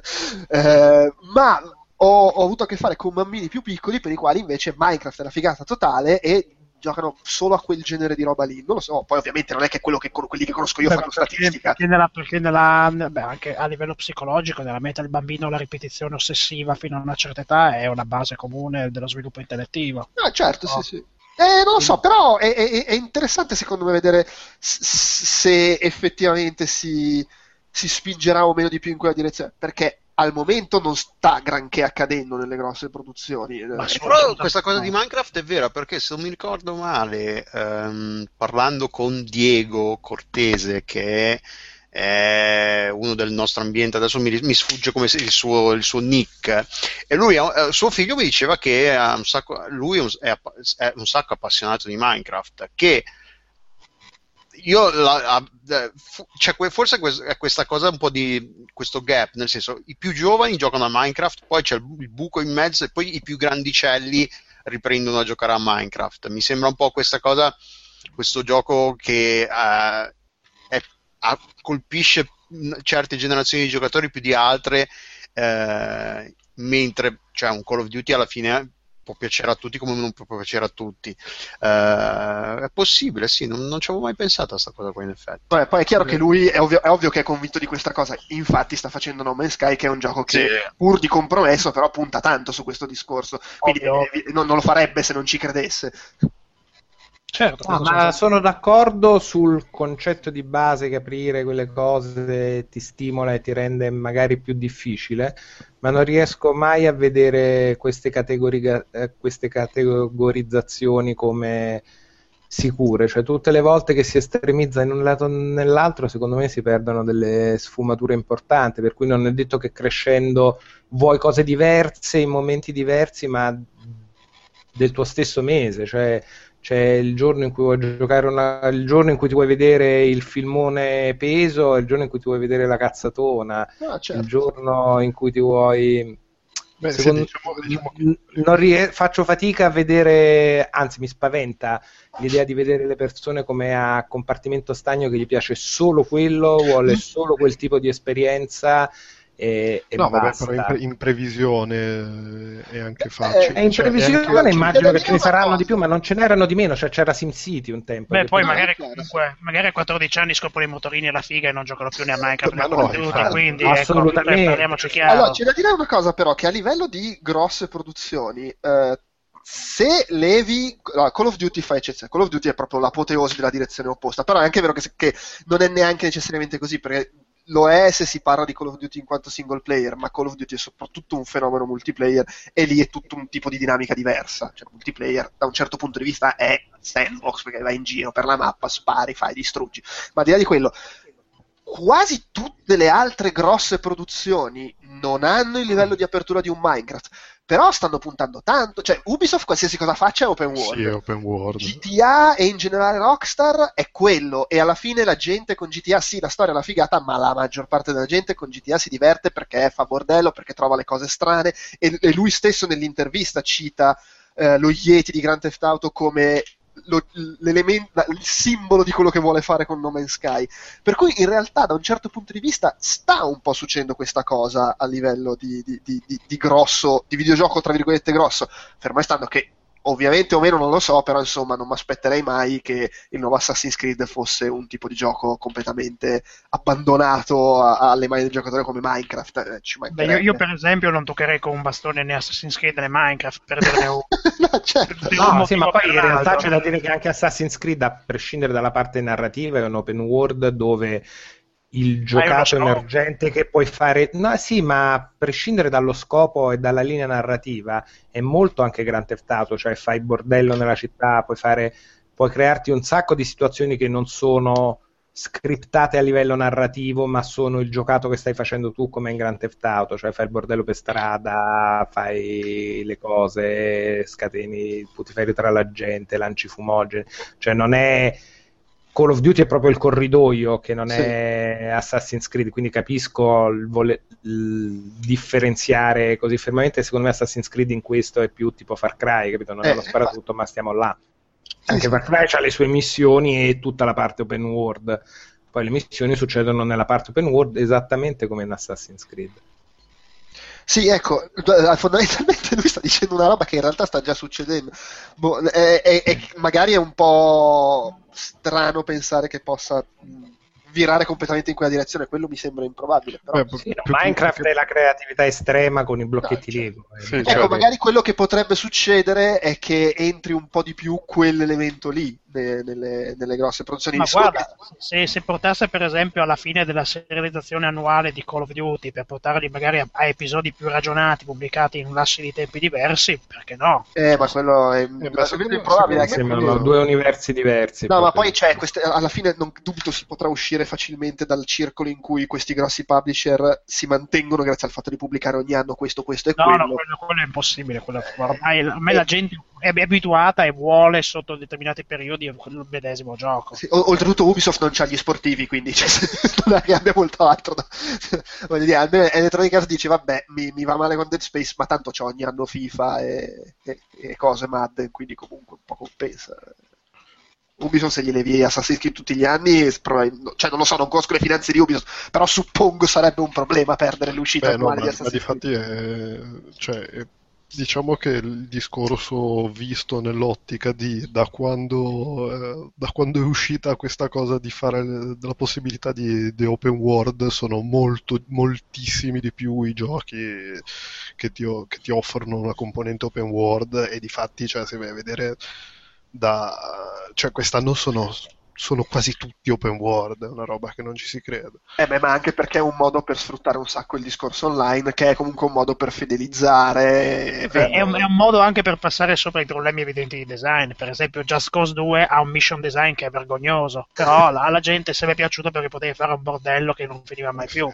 Sì. Il cioè, tempo in cui però facevi bordello due o tre volte, giocavi con i barili, usavi la Gatling gun, esploravi tutto con l'elicottero, ti cascavano i coglioni per terra, come mi è successo fondamentalmente. La, la cosa, se vogliamo, oddio, non so se dire strana, però considerando... Allora, Little Big Planet è andato incalando da un episodio all'altro, come vedete, però comunque le sue milionate di copie le ha vendute, pur appartenendo a un genere che, insomma, tolto Mario, non è che sia esattamente uno dei generi che fanno faville ultimamente.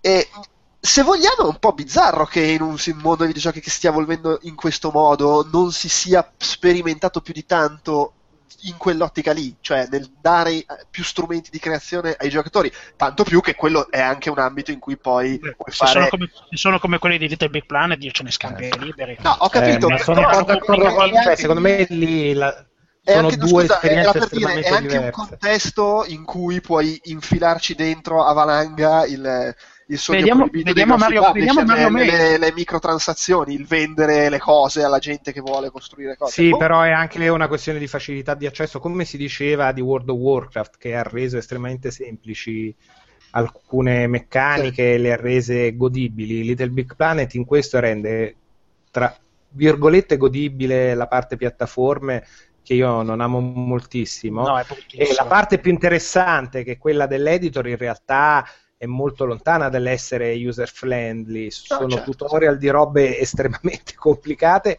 che poi una nicchia di super appassionati ha portato avanti, ha sviluppato, ha fatto delle cose fighe, i calcolatori, i computer, livelli incredibili, quello che vuoi, ma secondo me non sono quei giocatori che hanno fatto quei numeri positivi e l'idea che ti piace te, te la puoi provare, ma quelli che vanno realmente a creare, al contrario di Minecraft, dove crei con una certa semplicità, fai blocchi, fai le cose, cioè l'interfaccia è abbastanza semplice, in Little Big Planet è bella complessa, insomma è un editor complesso No, no, di certo. Mi- mi stu- dico solo che mi stupisce che non ci si sia un po' più provato e che alla fine su tutti questi grossi giochi qua si- fondamentalmente siamo fermi al eh, puoi cambiare il costume del personaggio e, e- e ti vendo il costumino figo e, e- e così via. È anche vero che da un lato può essere un ambito in cui puoi teoricamente monetizzare, dall'altro però magari c'è anche il timore, sì ho capito, però se facciamo Destiny e gli diamo l'editor poi questi non ci comprano Destiny 2 l'anno prossimo.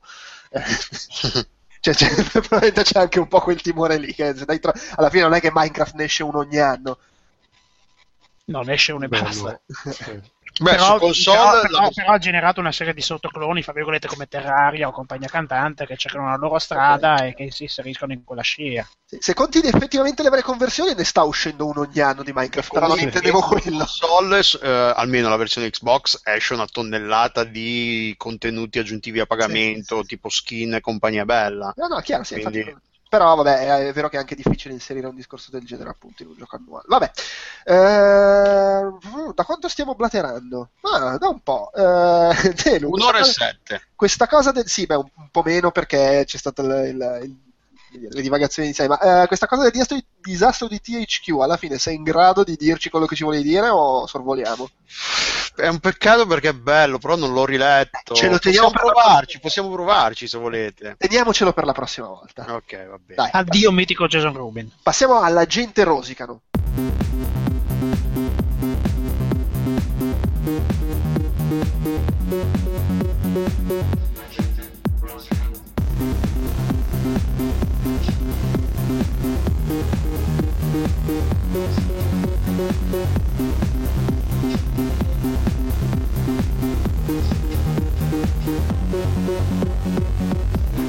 Allora, la gente rosicano barra sbroccano, perché ormai era diventato, io continuo a chiamarlo la gente rosicano perché la sigla dice quello, però era diventato la gente sbroccano.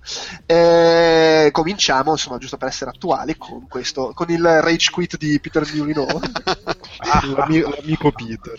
che la sequenza, riassumendola brevemente, è stata, eh, è uscito un articolo su Rock Paper Shotgun in cui veniva, c'era proprio il lungo e triste elenco di tutte le promesse fatte nel Kickstarter di Godus e tutte le cose che non sono poi non sono eh, giunte a fruizione. Poi c'è stato l'articolo su Eurogamer che parlava di quello che aveva ha vinto, tra virgolette, Curiosity. Esatto, e lui doveva essere il dio del multiplayer di Godus. Ovviamente, non è, fra le cose che ancora mancano in Godus c'è il multiplayer, quindi lui non è ancora il dio. E in più, eh, quelli di eh, 22 Kenzo si chiama, e in Sì. generale Mulino non l'hanno contattato tipo per due anni, robe del No, genere. ma perché, Perché successo- quello che, doveva, che esatto. faceva quella cosa lì se n'è andato e non, E c'è, non stato di, non c'è stato il passaggio di consegne. Veramente. geniale. E dopo questo sono uscite due o tre interviste in fila eh, a su The Guardian, eh, quindi. Esatto, l'ultima delle quali si è chiu- dice, nell'ultima delle quali lui diceva basta, eh, non, non parlerò più con la stampa, eccetera, la chiudo qua perché tanto poi finisce sempre male. E c'è Scusa, poi- no, in realtà non ne aveva fatte tipo tre che sono Ne uscite. ha fatte tipo tre- tre, una contemporaneamente all'altra. diceva tu- in tutte diceva, vabbè, ma questa è l'ultima intervista che faccio. Ma no, in realtà in quella di, in quella di Rock Paper Shotgun non lo dice, cita del fatto che con- contemporaneamente ha fatto l'altra e, e in quella dice, vabbè, Eh sì, comunque- comunque il succo del discorso è una- non, non- eh, non parlerò mai più alla stampa perché non bugiardo capito un cazzo di quello che dico. No, eh, E a le- interviste sono fastidio. st- allora il problema è che è il solito Peter Moulinot nel senso che poi lui e qui vabbè io magari io sono di parte nella direzione opposta rispetto al resto del mondo perché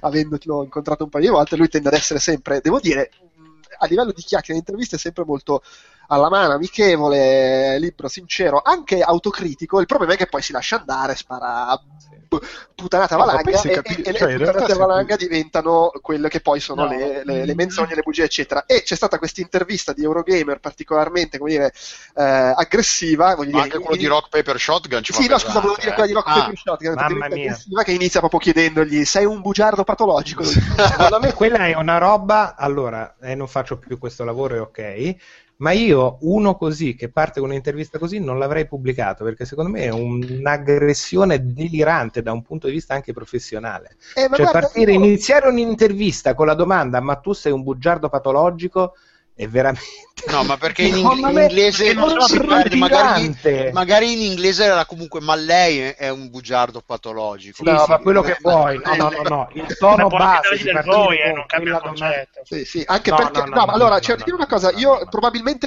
lui si è, eh, ha pensato di potersi permettere di dirlo e del resto Mulino eh, ha cercato di portare avanti la conversazione.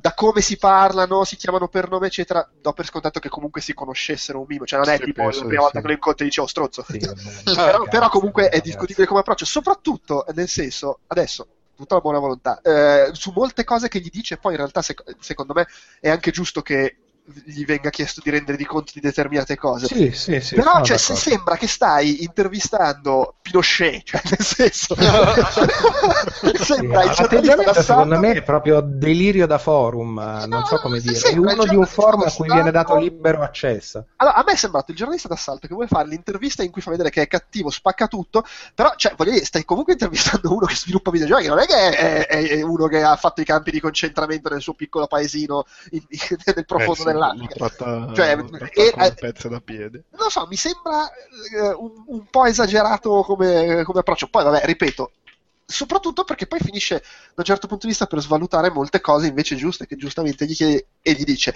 Detto questo, c'è anche da dire una cosa, però, e poi, vabbè, lascio la parola anche agli altri. Va anche detta una roba, però. Mulino, con tutto che dice un sacco di. ha sempre, ha sempre insomma, spesso detto un sacco di minchiate. Del No, resto è uno- è uno che ha iniziato la sua carriera mentendo su quello che faceva la sua azienda, dicendo sì sì no, figura, noi, noi sviluppiamo software, figurati. Eh, però eh, lui comunque è uno che si presta a queste interviste, cerca comunque, nonostante venga attaccato, di portare avanti la conversazione, ammette le sue minchiate e poi continua a farle. Eh, vabbè.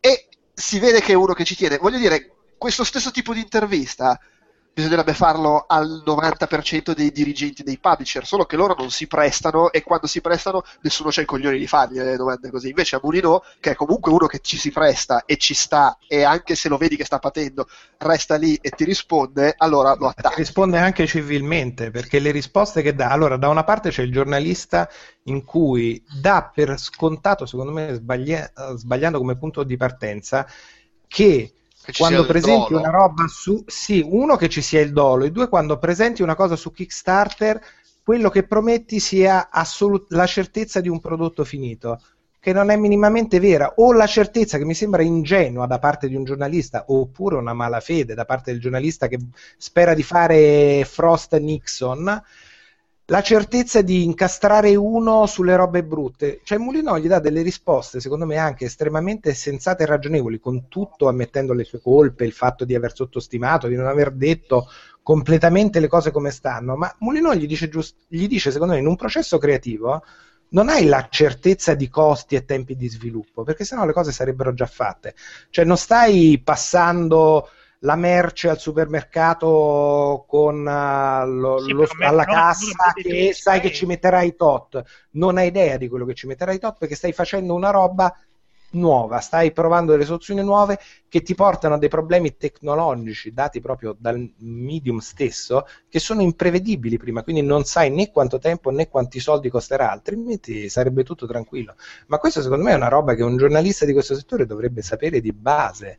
Cioè che non è che la gente parte con hai questo budget, sono sicuro che io ti consegno questo prodotto con queste caratteristiche esatte in questo momento quando la gente investe su Kickstarter, spero Dio che abbia capito come funziona, c'è della tra virgolette buona fede verso chi sta facendo le cose che spera di fare quella roba là, ma non hai delle certezze matematiche, non stai andando a comprare qualcosa al supermercato che sei sicuro che compri quello che c'è scritto sulla scatola.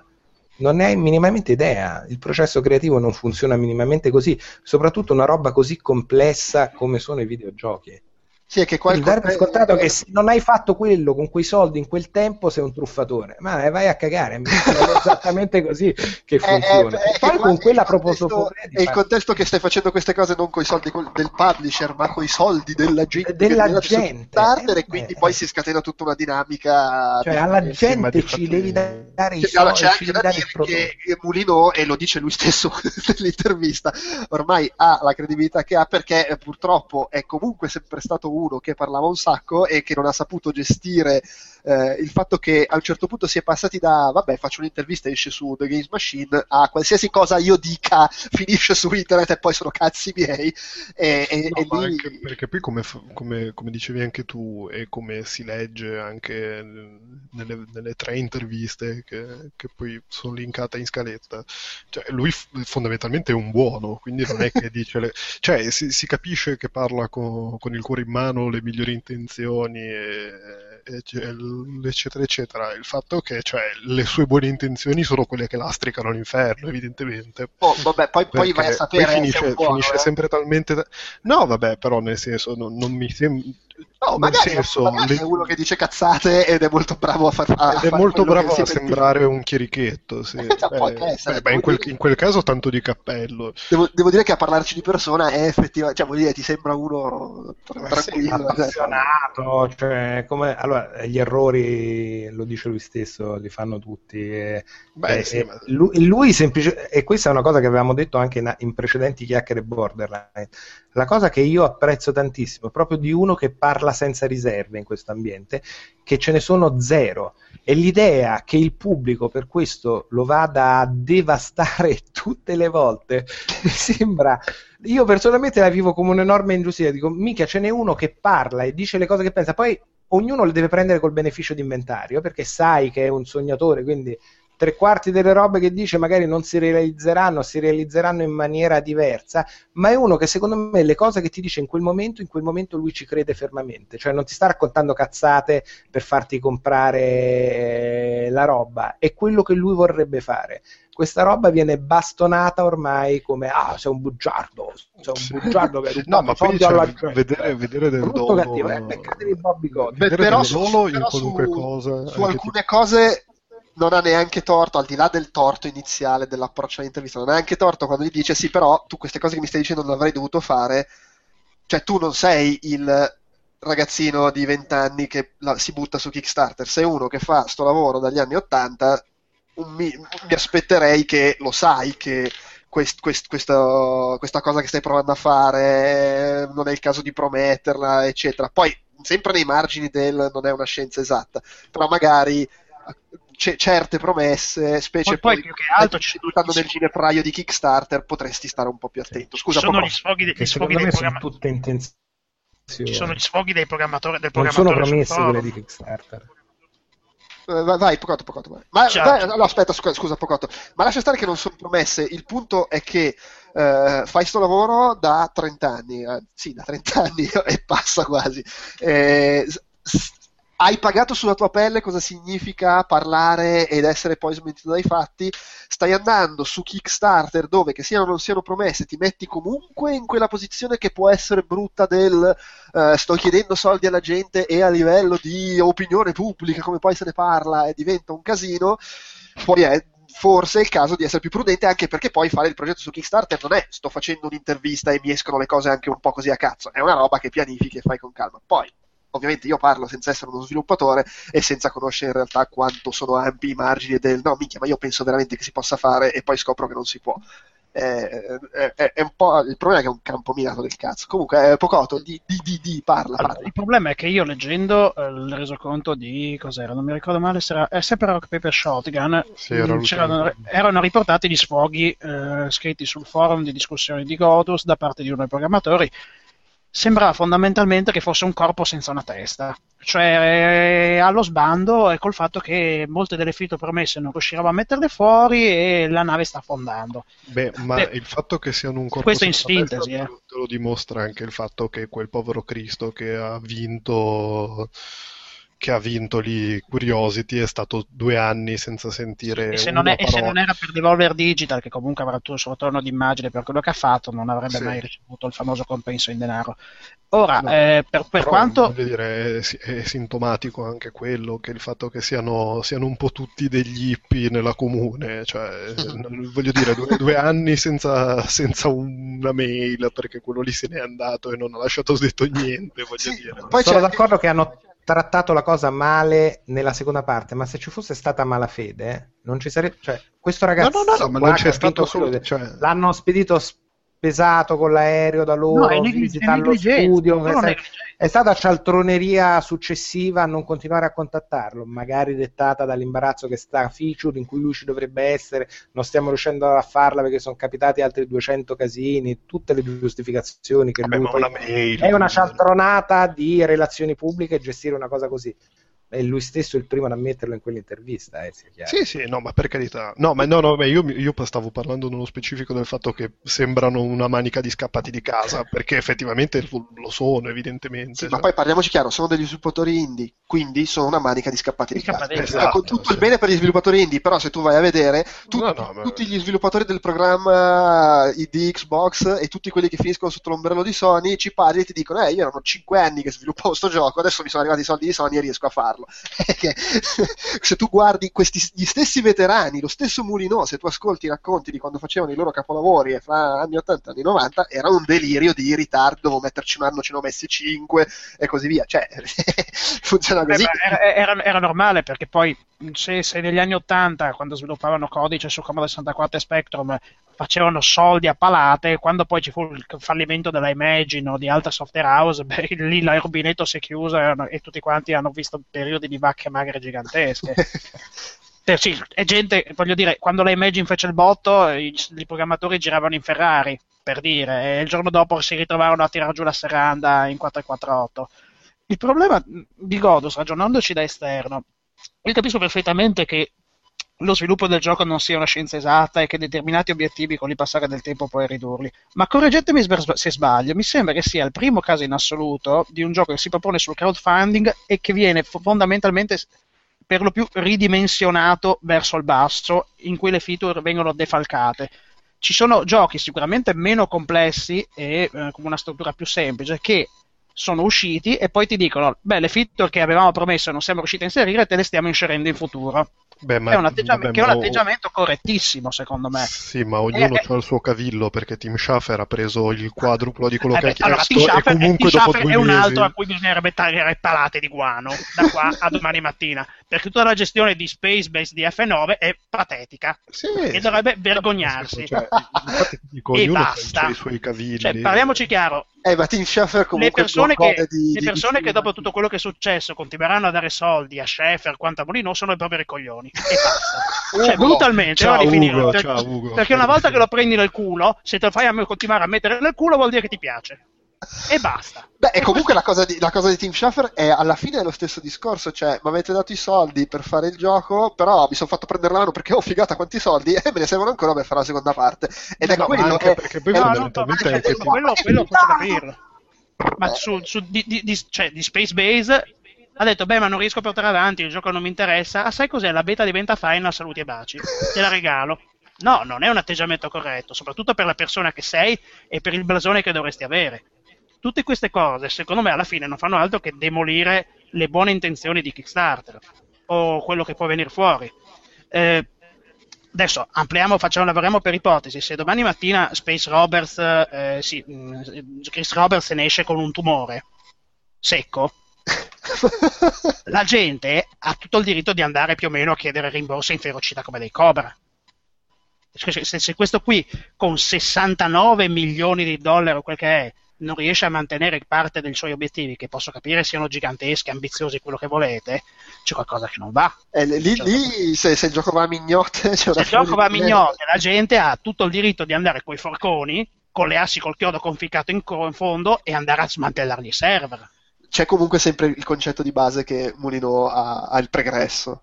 Secondo Mulino- me quasi un tutti questi veterani qua ci vuole, devono farne di merda prima che vengano Mulino ha un Mulino. progresso di boiate, di dichiarazioni roboanti che poi non hanno avuto la prova dei fatti alcun fondamento e di figuracce da cioccolataio che possiamo elencarle tutte. A partire da Project Milo, il bambino per i sociopatici handicappati, cancellato in corso d'opera che non doveva nemmeno esistere. Vabbè, e chiaramente ma- l'hanno- gliel'hanno cassato BC o Black and White che non era quello che voleva, o eccetera, eccetera. Restando che Bullfrog i suoi giochi belli li ha fatti, eccetera, eccetera, eccetera, eccetera. Ora è una persona la cui credibilità nel porsi su Kickstarter è ridotta al lumicino. Sì, ecco, Beh, a me, a me spiace più che altro perché eh, Mulino, eh, nel senso, secondo me è uno che palesemente ha fatto fatica ad, a- al contrario magari di altri che si sono riciclati bene nel contesto delle mega produzioni, magari anche scomparendo dal, dal proscenio e, e rimanendo molto dietro le quinte. Lui è rimasto lì davanti, però in realtà senza eh, riuscire ad adattarsi molto, cioè quando si è ritrovato a fare i Fable secondo me era fuori dal suo, dal suo, dal suo territorio, fermo restando che poi se vai a chiedere a- alla gente che lavorava con lui per dire una delle cose più amate di Fable 2 era il cane, e ti dicono eh, il cane è tutto, tutto Peter l'ha fatto. Però l- Sì. il, il proble- quello che a me dispiace è che nel momento in cui esce da quel mondo in cui palesemente non si trovava più, si butta nel, nel provare a fare progetto indie, oltretutto un tipo di gioco che dovrebbe essere, cioè il genere che praticamente ha inventato lui, e va a mignotte pure quello, e lì, onestamente. Che poi, per inciso, scusami, eh, intervengo, Fable era anche il gioco in cui potevi fare Anna Maria Franzoni, petare e risolvere le situazioni con l'ilarità generale, per dirti queste grandissime routine di intelligenza artificiale. E lì aveva tirato su un pippone astronomico su come il gioco aveva le implicazioni morali e ogni decisione aveva il suo peso. Sto cazzo, sta merda, e sto gran cazzo, è da 90 anni che racconta puttanate. Basta. Fine.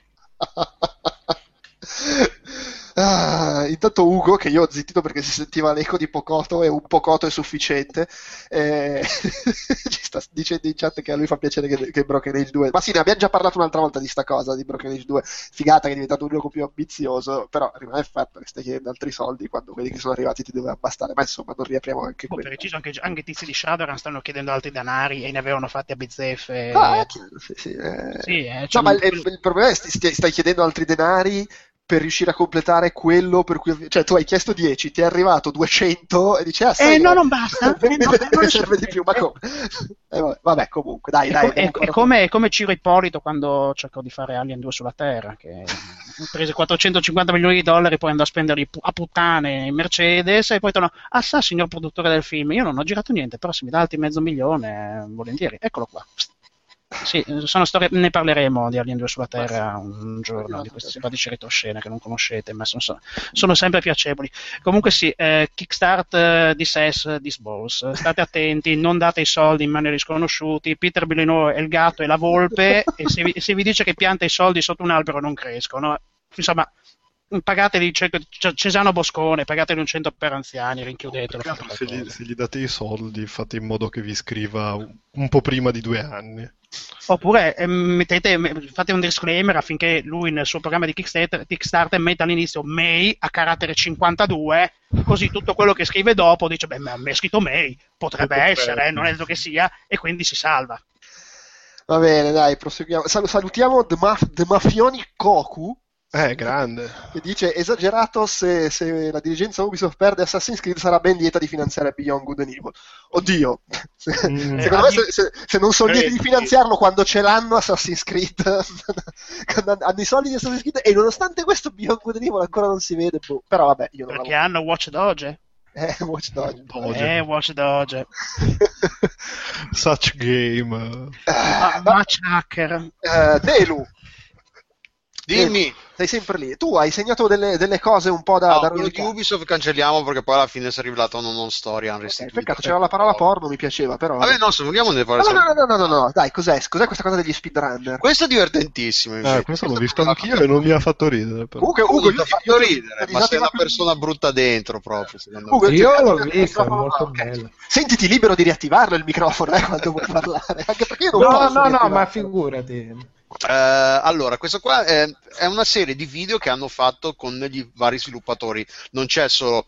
eh, so- praticamente sono sviluppatori che rigiocano ai loro giochi. Tipo, hanno fatto quello non, con. non sempre, non, non sempre, sempre, sono però- sviluppatori che giocano ai loro giochi, ma ce ne sono alcuni che danno effettivamente senso ai let's play. Eh, questo qui è uno, è uno speedrunner contro. eh, eh, ah, il gioco Psychonauts. Psychonauts alla presenza di Double Fine, degli sviluppatori di Double Fine e di parte del team che ci ha lavorato. La- gli speedrunner, per chi non lo sapesse, facciamo una cosa brevissima, sono questi giocatori il cui obiettivo è finire un gioco nel minor tempo possibile sfruttando qualsiasi metodo più o meno lecito eh, possibile. Ovviamente non, non- non usano i cheat code che ti dicono ah, ti, ti completano, ti saltano livelli, però sfruttando meccaniche di gioco che cose che sono nel gioco ma che una persona normale eh, non, non nota comunque non, non- a una persona normale non viene nemmeno in mente di pensarci non viene nemmeno in mente di sfruttare queste cose, queste meccaniche per saltare un parte del livello. Loro il loro obiettivo è finire il gioco in più fretta possibile. E questo speedrunner per dire finisce Psychonauts in una cinquantina di minuti, se non sbaglio, è il suo record, una cosa del genere. La cosa divertente è che le- lo speedrunning di Psychonauts è possibile solo sulla versione PC perché fare lo speedrunning su PC eh, in Psychonauts richiede sfruttare la meccanica del del, del, del deve salto. essere, sì, Deve deve essere- essere abbastanza veloce, avere abbastanza frame da permetterti da permettere è un po', tante è un po' cose che le delle, delle combo di Street Fighter che de- alcune- alcuni comandi devono essere inseriti in specifici momenti Frame. in frame altrimenti non funzionano. Se in- e loro riescono a volare praticamente sfruttando il salto psi- eh, psichico non mi ricordo la, me- la mossa che permette di volare e ci sono altre tante cose. La cosa divertente di questa cosa qua è che hanno Double Fine invita questo speedrunner di cui mi sfugge adesso il nome c'è il nome, c'è il nome, c'è il nome. Uh, Klaz- Chiazik, S- eh, Steven SMK Chiazik, e questo eh, ragazzo mostra a Double Fine come fare lo speedrunning di Psychonauts. E io l'ho trovato divertentissimo perché mostra, eh, in ci, ci sono varie cose, varie meccaniche che lui mostra agli sviluppatori, alcune cose loro sono proprio inorriditi. No, ma cosa fai? No, io lì ci ho passato un mese della mia vita e tu lo salti Eh, così certo. Ci sono brutalmente. tutti gli artisti che hanno fatto, che ne so, la decorazione di un livello. lui, "Bam, bam, bam, ma adesso a forza di glitch ti spacco tutto il gioco e salto un'area dove tu hai passato tre mesi a dipingere. Beh, sì, ma anche perché fondamentalmente questo pa- ha passato gran parte da- del- dei suoi ultimi due anni a cercare i- gli errori e le cose sbagliate del codice. per Ma no, la- Sì, ma sì, no, sì, non è ma cosa- poi è divertente da vedere il video proprio perché il team se la ride alla grande, capito? Sono di- tra l'inorridito e Il- l'esilarato A da me queste è piaciuto anche quando spiegano il- la motivazione fisica per cui è possibile tipo fare il salto molto più lungo perché loro eh, praticamente tipo fa, continui a- fai questi salti chilometrici perché praticamente sfu- sfrutti il eh, eh, ah mi sfugge la parola italiana momentum in inglese eh, Beh, sì, il, il secondo, il se- il secondo giusto. no, L'accelerazione, il, il movimento angolare. slancio, L'accelerazione eh, angolare. L'accelerazione del personaggio e loro non ci ave- avevano mai pensato però lui, tipo il responsabile che era lì de- de- della fisica del gioco ci fa sì, ci pensa un attimo sì, eh, sì, in effetti alla fine mo- sfrutti questa meccanica del gioco questa, questo- questa parte del codice che c'è, che- che c'è ed è normale che succeda, solo che noi non, avevamo, non ci ha pensato nessuno di farlo, tranne gli speedrunner. Eh, questa è, è divertente perché mostra un sacco di aspetti dello sviluppo del gioco, tipo questa cosa, questa quest'idea che, che i giocatori trovino modi di sfruttare il tuo codice in tu in, in maniere tu, a cui tu non avevi assolutamente pensato e una volta che loro gliele, gliele mostrano dici ah sì ma è, ve- è logico che, che si possa fare. Eh, perché, cioè, non, perché non ci abbiamo pensato noi? In altri momenti invece c'è proprio questa cosa del, dello sviluppatore inorridito che dice, oh madonna, ma io qua ci ho pensato, ci ho passato così tanto tempo e tu lo salti così. E, ma, ed è bellissimo anche vedere la sorpresa quando lo, eh, lo speedrunner fa cose sorpresa e dice ma no ma com'è possibile dai non è, non è normale non, non, ce l'ho messa io sta cosa nel gioco non è possibile tipo c'è, c'è il livello quello che si svolge sui cubi uh, sui cubi e tu devi uh, ogni, ogni mini, del burocrate. Eh, ogni mini livello si svolge, si svolge su un cubo su una faccia del cubo e lui, lui, salta una marea di facce dei, dei, dei cubi perché salta dallo spigolo tra, dal, tra lo spigolo tra una faccia e l'altra, sfruttando una, una, meccanica della fisica che c'è solo in quel punto lì. E infatti gli sviluppatori sono lì che dicono: Ma no, ma come hai fatto? Come fai? E io lo spiego e loro ci fa: Ah, sì, in effetti è vero questa cosa. eh, e poi c'era tipo quello del. Del, del milkman, quello del, del lattaio, che anche quello a un certo punto salta da una parte all'altra e salta tutta una parte del livello lunghissimo. Certo, ma quello, quello è palese che è un livello da, da glitchoni. Da glitchare tutto, brutalmente. Perché sì. era tutto accartocciato su se stesso con delle prospettive infernali, quindi se riesci a beccare dei salti che hanno una gravità, tra virgolette, metti conto alla Mario Galaxy, per cui sei attratto verso delle superfici a seconda della distanza in cui sei, se riesci a saltare in un certo modo, riesci a paracadutarti in una parte del livello che per pensata per essere raggiunta molto dopo in un playthrough normale. Esatto. Anche un'altra cosa divertente è quello del eh, livello del, eh, del torero quello con i quadri, anche quello lì lo salta brutalmente eh, sfruttando eh, la fisica un po' bar- farlocca, che, che, che, lo, come lui sfrutta la fisica del gioco.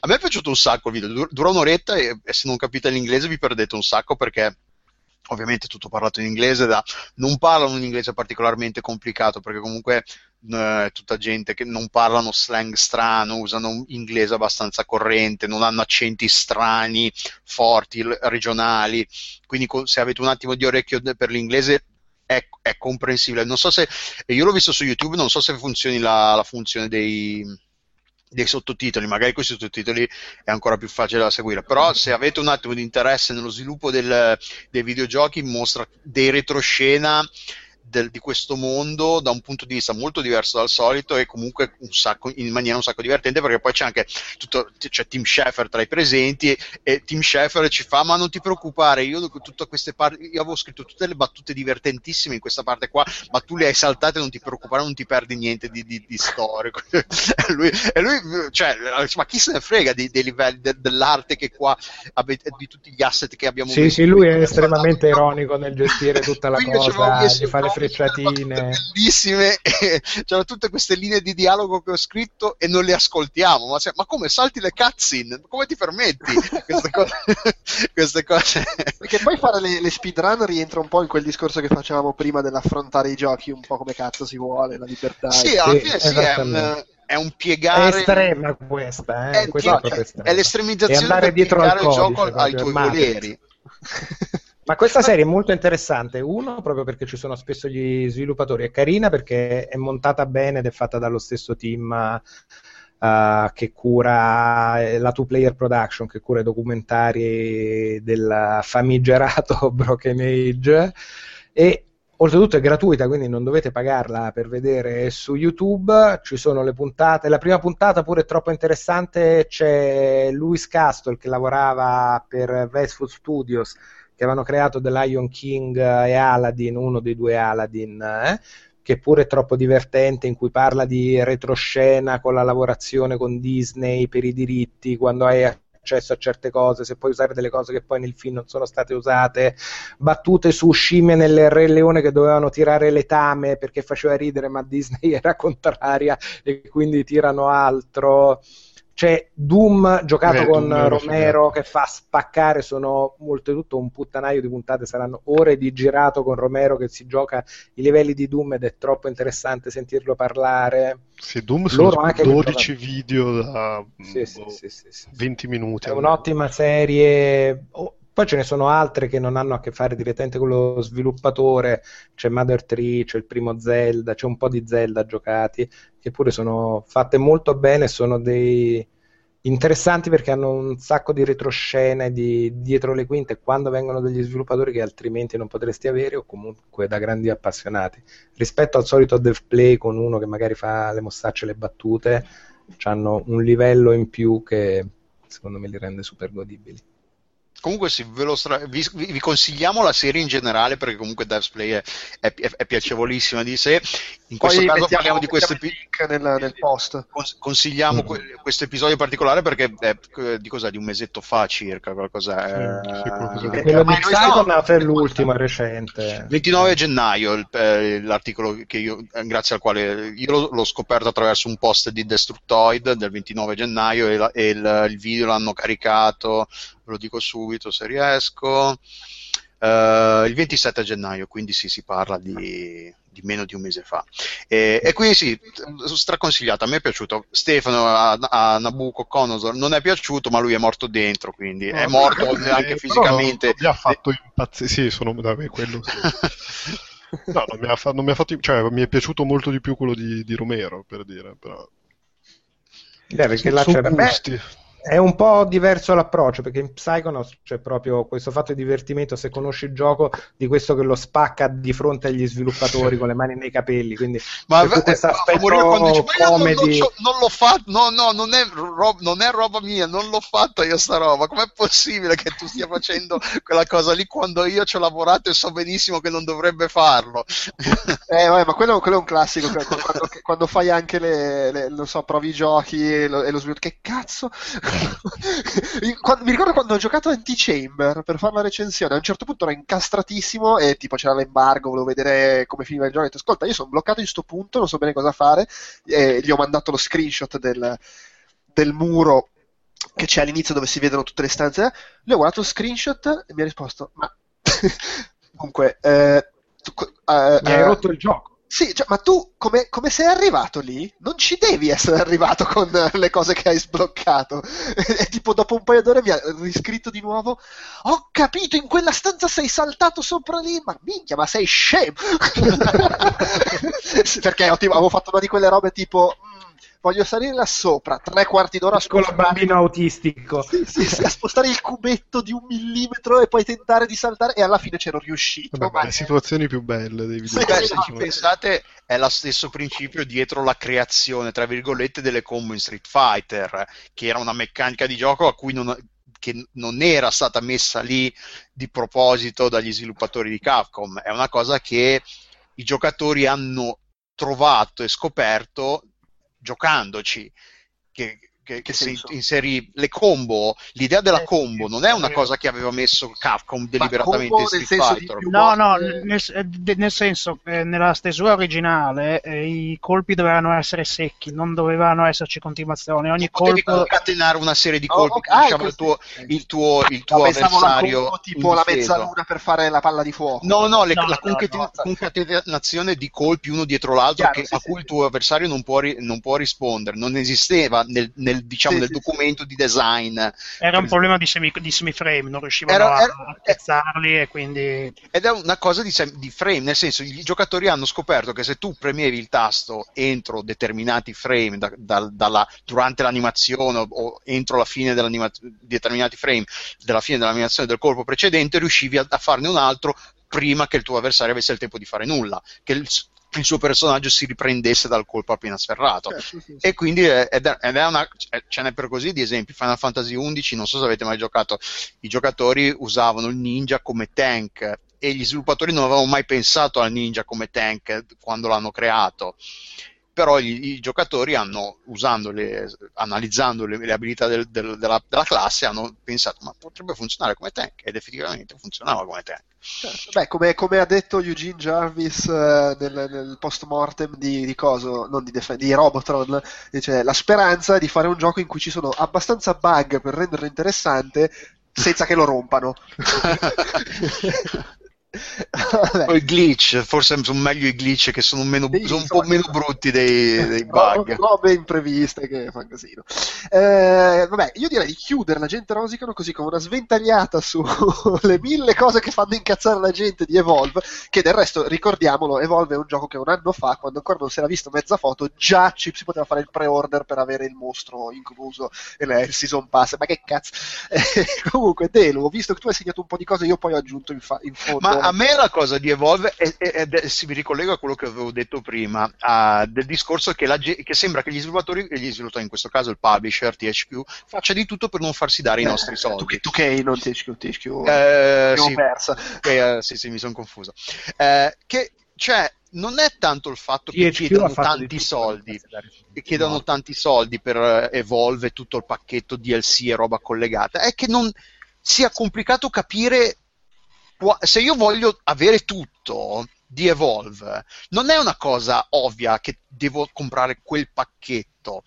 Devi un po' an- inves- investigare, andare a, scop- a leggere bene le, le ri- le righe piccole, più o meno le, le- le righe più o meno piccole, per capire effettivamente cosa stai acquistando. Perché non è detto che prendendo il pacchetto che costa di più sia contenuto tutto. È, un- è uno schema talmente complicato che è, è effettiva- è- secondo me non è, è- può- si può discutere di due aspetti. Uno del fatto di sia- quanto sia moralmente giusto fare queste cose complicate, chiedere così tanti soldi per un gioco che non è ancora uscito, con contenuti che, che- che stai sviluppando, che sono lì, non si sa bene, quindi c'è la dietrologia, possiamo parlarne per- all'infinito di questa cosa qua, è inutile perderci tempo. Eh, l'altro è effettivamente perché rendi così complicato la vita chi i soldi te li vuole dare. Se io perché non, non fare uno schema molto più semplice che per dire tipo se compri la Collector's Edition nella Collector's Edition è incluso tutto quello che esce, uscirà eh, è uscito, uscirà di eh, Evolve tutti i contenuti e tutto il resto invece o no, anche perché- perché non darti tutto il gioco intero e lo paghi no, una volta sola, voglio questo- dire. appunto questo è, è- però anche il- tutto il gioco in una volta sola anche se perché il Come si season pass per volta. dire il season pass non c'è tutto se tu compri il season pass il season pass è sempre stato nel, nel linguaggio moderno dei videogiochi se compri il season pass hai più o meno tutto De- hai tutti i contenuti aggiuntivi che verranno poi rilasciati che faranno, verranno pubblicati scusate Esatto, verranno pubblicati dopo l'uscita del gioco Beh, nella no. stagione subito susseguente, il mid-season pass DLC finale. Ma infatti è quello, è complicato, è proprio è, è- è complicato per chi i soldi te li vuole. A me che io, io ero mezzo interessato a- ai Vol. Quando ho letto sta cosa ho detto, ma sai che c'è? Ma perché devo passare, devo impegnarmi per capire come darmi, darvi i miei soldi? Ma andate a fanculo, non ve li meritate, non li volete chiaramente. Io non, non voglio da, non ve li darò. È proprio questo. È secondo me li vogliono, poi magari non hanno comunicato Dollari bene, però di volerli secondo me li vogliono. Ma sì, è quello, sicuramente li vo- è quello, li vogliono, però non ti rendono la vita facile perché ovviamente la gente a cui- che non è interessata a Evolve, tutta questa storia qua è un argomento di, eh, di- per cui prendere magari per il culo gli sviluppatori e gli sviluppatori il publisher e non tanto gli sviluppatori. Ma per tutti per quelli che, che sono interessati a Evolve leggere tutta questa storia qua secondo me è assurdo. Cioè uno che dice voglio comprare Evolve voglio giocarci voglio anche tutto quello che esce e uscirà di Evolve cap- non mi sorprende se dici- qualcuno potesse dire ma perché dovete rendermi la vita così complicata quando io i, i miei soldi ve li vorrei dare volentieri?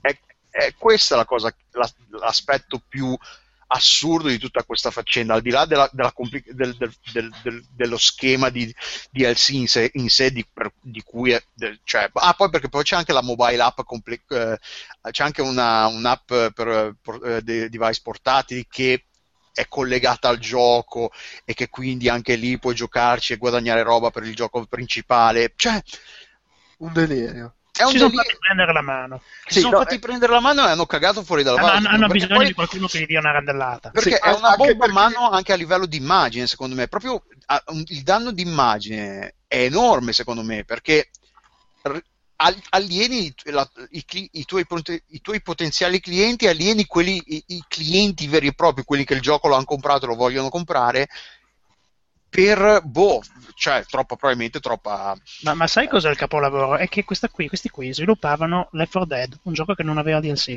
e che funzionava fatto e finito a classi. Cioè, non, non a classi, perdonatemi. Comunque, eh, era un gioco in cui il contenuto c'era tutto. Hanno fatto un seguito, vabbè, polemica, eccetera, eccetera.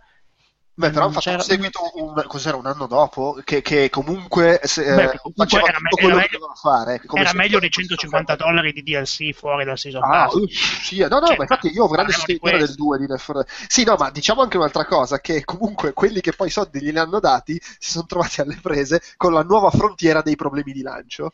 Ah sì, c'è quello che cancella i... Esatto, cancella c'è i questa cosa, questo bug che eh, cancella i, i salvataggi, eh, pare che succeda soprattutto Xbox One a, a chi su, su Xbox One e a chi gioca su diverse piattaforme, ma succede anche a chi gioca solo su una singola piattaforma. E quello che succede, per chi non lo sapesse, è che Per tu chi ha più console, cioè Eh, ma non chi solo. passa il profilo, quello che Sì, sapevo quello. io Eh, ma no, ma non è solo quello, non è solo quello, non è solo a chi fa quella La cosa. casistica è piuttosto variegata. Nel caso, Succede assai a quelli, ma non solo. diciamo che quello del trasporto dell'account è 100% matematico. Cioè, se E lo fai, hanno- sei. La situazione attuale è che gli sviluppatori dicono stiamo sviluppando una patch, però non si sa quando arriva. Ma comunque quello che succede è che Ma tu, sarà a pagamento. tu, esatto, tu sei lì che giochi Poi tranquillo, poi torni magari il giorno dopo e scopri che tu stiamo parlando di un gioco online, no? In cui sai di livello, eccetera, queste cose. L'unica cosa che ti è rimasta è la personalizzazione dell'avatar. Per il resto hai perso tutto il salvataggio, il progresso, eh, ritorni al livello Devi di rifare il tutorial uno. che pare che sia lunghissimo. rifare il tutorial, non hai personaggi sbloccati, non hai mostri sbloccati, non hai perk, non hai un cazzo, non sei neanche nelle classifiche. Se hai fatto dei punteggi, via dalle classifiche. Non lo so, forse no, forse nelle classifiche ci sei. Oh, For- quello che sto leggendo nell'elenco qua. Ah, no, ok.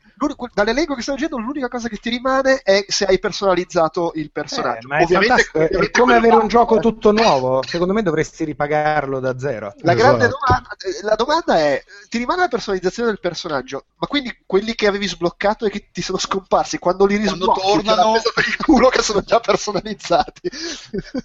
No, è, è te- è terribile, è, fu- è fuori da ogni grazia di Dio, non sono cose inconcepibili. Que- questo è fa- oltretutto è fastidioso perché non è neanche la- non sta funzionando il gioco e dopo qualche giorno funziona, eh, funziona il gioco, ci sto giocando e poi all'improvviso ho perso quello che ho fatto, minchia le bestemmie Ah, e alla fine, non, e alla fine non ci giochi. A MDK, eh, Marco Mottura è successo, è successo a un altro ragazzo che lavora per- nell'ambiente, Eh, sì, adesso eh. mi sfugge il nome, comunque sì. E tu tra l'altro non ti sei sucato Marco Bottura che sbroccava per questa cosa, anche perché poi lui sta Ah, facendo no, no. la recensione per que- Ah! E quindi vabbè. Eh, vabbè, ma Marco è una persona pagata, quindi sicuramente si sarà espresso in termini consoni alla sua professionalità. lui, lui proprio- lui la- è uno che la prende bene. Comunque Sì. sono soddisfazioni perché e si vede che hanno fatto del- dell'ottimo beta testing. Eh, Cioè, come eh. un alfa e una beta alle spalle se ne sono usciti con, questa- con questo bug clamoroso.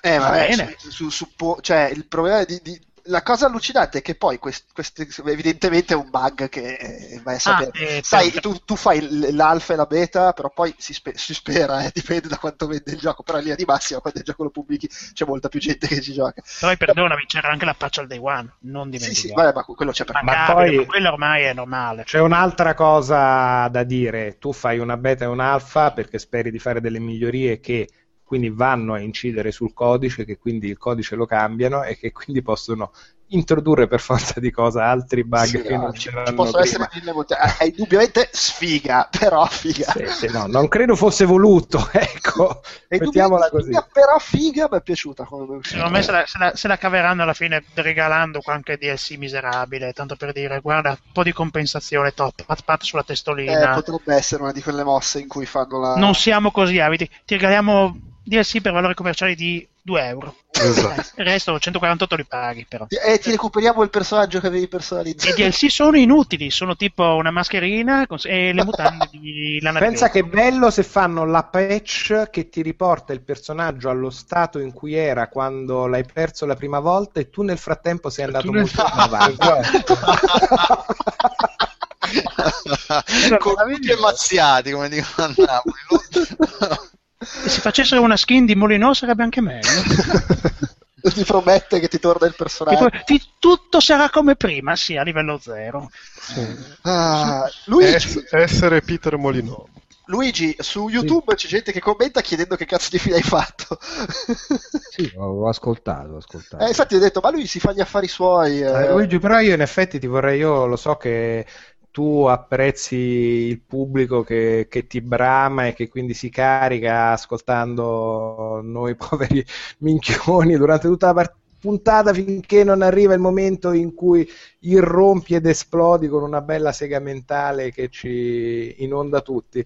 Ma io ti vorrei sentire un po' durante Sì, la puntata. potresti Questo desiderio così, un po' pubblico, un po' partecipante, io ti vorrei sentire un po' di più. Avete ragione. E il fatto che siete anche tanti, di- dite cose interessanti per le quali non c'è da fare altro che ascoltare. Sempre dove intromettermi nel discorso e dire la mia, perché C'è da dire che in altre occasioni, quando avevi qualcosa da dire, sei intervenuto. Poi sei stato zitto tutta la puntata, però sei inter- Per cui è che proprio si vede che. Non lo so, non ti viene. Sì, c'è ascolto, usci- diciamo. È, è un limite nostro, non riusciamo a coinvolgere. È un limite mio, dovrei tirarti dentro Ma con guizzare. È anche un limite mio, ovviamente, perché mi dimentico di esserci, capito? Vivo nelle vostre parole. Va bene, e dopo questo momento di autocritica alla Peter Molino, direi di lanciare segmentali. Sigla! Chi sono io? Chi sono io? Se non quello. Chissà posso fare destino il mio. Anima che sono, clamando carne che sono. Chi sono? Chi, chi, chi, chi sono? Chi sono io? Chissà posso fare. Corso di percussioni. Chi sono? I suoni della darbuca. Carne che sono. Suoni bassi, detti Doom. Chi, chi, chi sono? Chi Suoni sono? acuti. Chi sono detti? Tac. Chi, s- chi s- Destino. Vai, Luigi, dici cosa, di cosa ci vuoi parlare quest'oggi? Allora, eh, qualcuno di voi sa cos'è la figura del counselor? Cosa fa? In, eh, Counselor, ma in che contesto? Esattamente. Così In quello del recupero dall'eroina. Di inquadramento, orientamento. L'eroina giapponese, Monster Hunter. cioè, è uno che ti, ti aiuta, no? A, fa- A Ti fare aiuta- cose. Ti aiuta a fare, ti aiuta Eh. a fare. Esatto, poi dipende da cosa devi fare. A conseguire i tuoi obiettivi. Oh, Conseguire i tuoi obiettivi, molto molto bello. ma nello E- specifico? Allora, niente, io l'anno scorso praticamente ho avuto un incontro con una counselor e abbiamo finito di par- mm, col parlare di videogiochi. E quindi ho scritto questa sega mentale, l'ho, l'ho intitolata Cittadini del videogioco di domani, incontro con una counselor fra politica sociale e videogioco. E, mm, e ve la vado ad esporre. Ok. L'anno scorso ho avuto un confronto con una counselor a proposito di videogiochi. Il counseling è un'attività professionale che risale all'inizio del secolo scorso, quando i soldati americani di ritorno dalla guerra necessitavano di ricollocazione professionale. Il sostantivo counseling deriva dal verbo to counsel, che risale al verbo latino consulo ere, traducibile in confortare, venire in aiuto, consolare.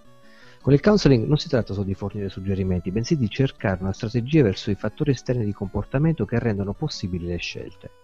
Counseling mira ad agevolare l'autoconoscenza, la consapevolezza, lo sviluppo delle risorse personali per migliorare il proprio stile di vita in modo più soddisfacente e creativo. In soldoni consente all'individuo una visione realistica di sé e dell'ambiente sociale in cui opera, supportandolo a superare problemi di personalità che bloccano la sua libera espressione nel mondo esterno per trovare un'opzione che sia cruciale per poter originare un cambiamento. Neanche a dirlo, in Italia il counselor figura recente, è sottovalutata. Lo stesso counseling non è una professione organizzata, non ha leggi istitutive e non è tutelata da un ordine professionale, anzi, spesso viene ostracizzato dalla più strutturata psicologia. Di recente il Parlamento l'ha inserita fra le professioni intellettuali per esercitare le quali non è necessario seguire alcun iter specifico e il professionista ha solo la facoltà di, qualifica- di qualificarsi intraprendendo un percorso di certificazione presso un'associazione professionale di categoria o attraverso l'autoregolamentazione volontaria. Detto questo, tempo fa ho avuto un confronto con una counselor a proposito di videogiochi. La signora mi ha confessato imbarazzata di trovarsi spesso in un doposcuola fra adolescenti che fanno comunella parlando seriosi di videogiochi fra loro e lei incapace di comprendere il perché di così tanto accanimento per qualcosa di così virtuale e fato. Livelli, punteggi, glitch, extra life sono termini a lei avulsi, la cui assenza di familiarità la costringe a non poter intervenire su nulla. Ma perché si preferiscono i videogiochi? È stata la sua laconica domanda. A quel punto ho ritenuto fosse importante per lei in qualità di counselor, ma idealmente per questo tipo di figure in genere, fornire da parte mia quanto più obiettivamente possibile un'idea del perché sempre più esseri umani preferiscono trascorrere tempo nei videogiochi. Per una cosa le ho detto che il videogioco sembra restituire sempre ciò che il giocatore ci mette di suo. E l'impegno profuso viene sempre ripagato, dall'incremento del punteggio, sblocco degli obiettivi, la soddisfazione personale di vincere i ranking online. Un videogiocatore gode degli effetti tangibili della sua riconosciuta attività.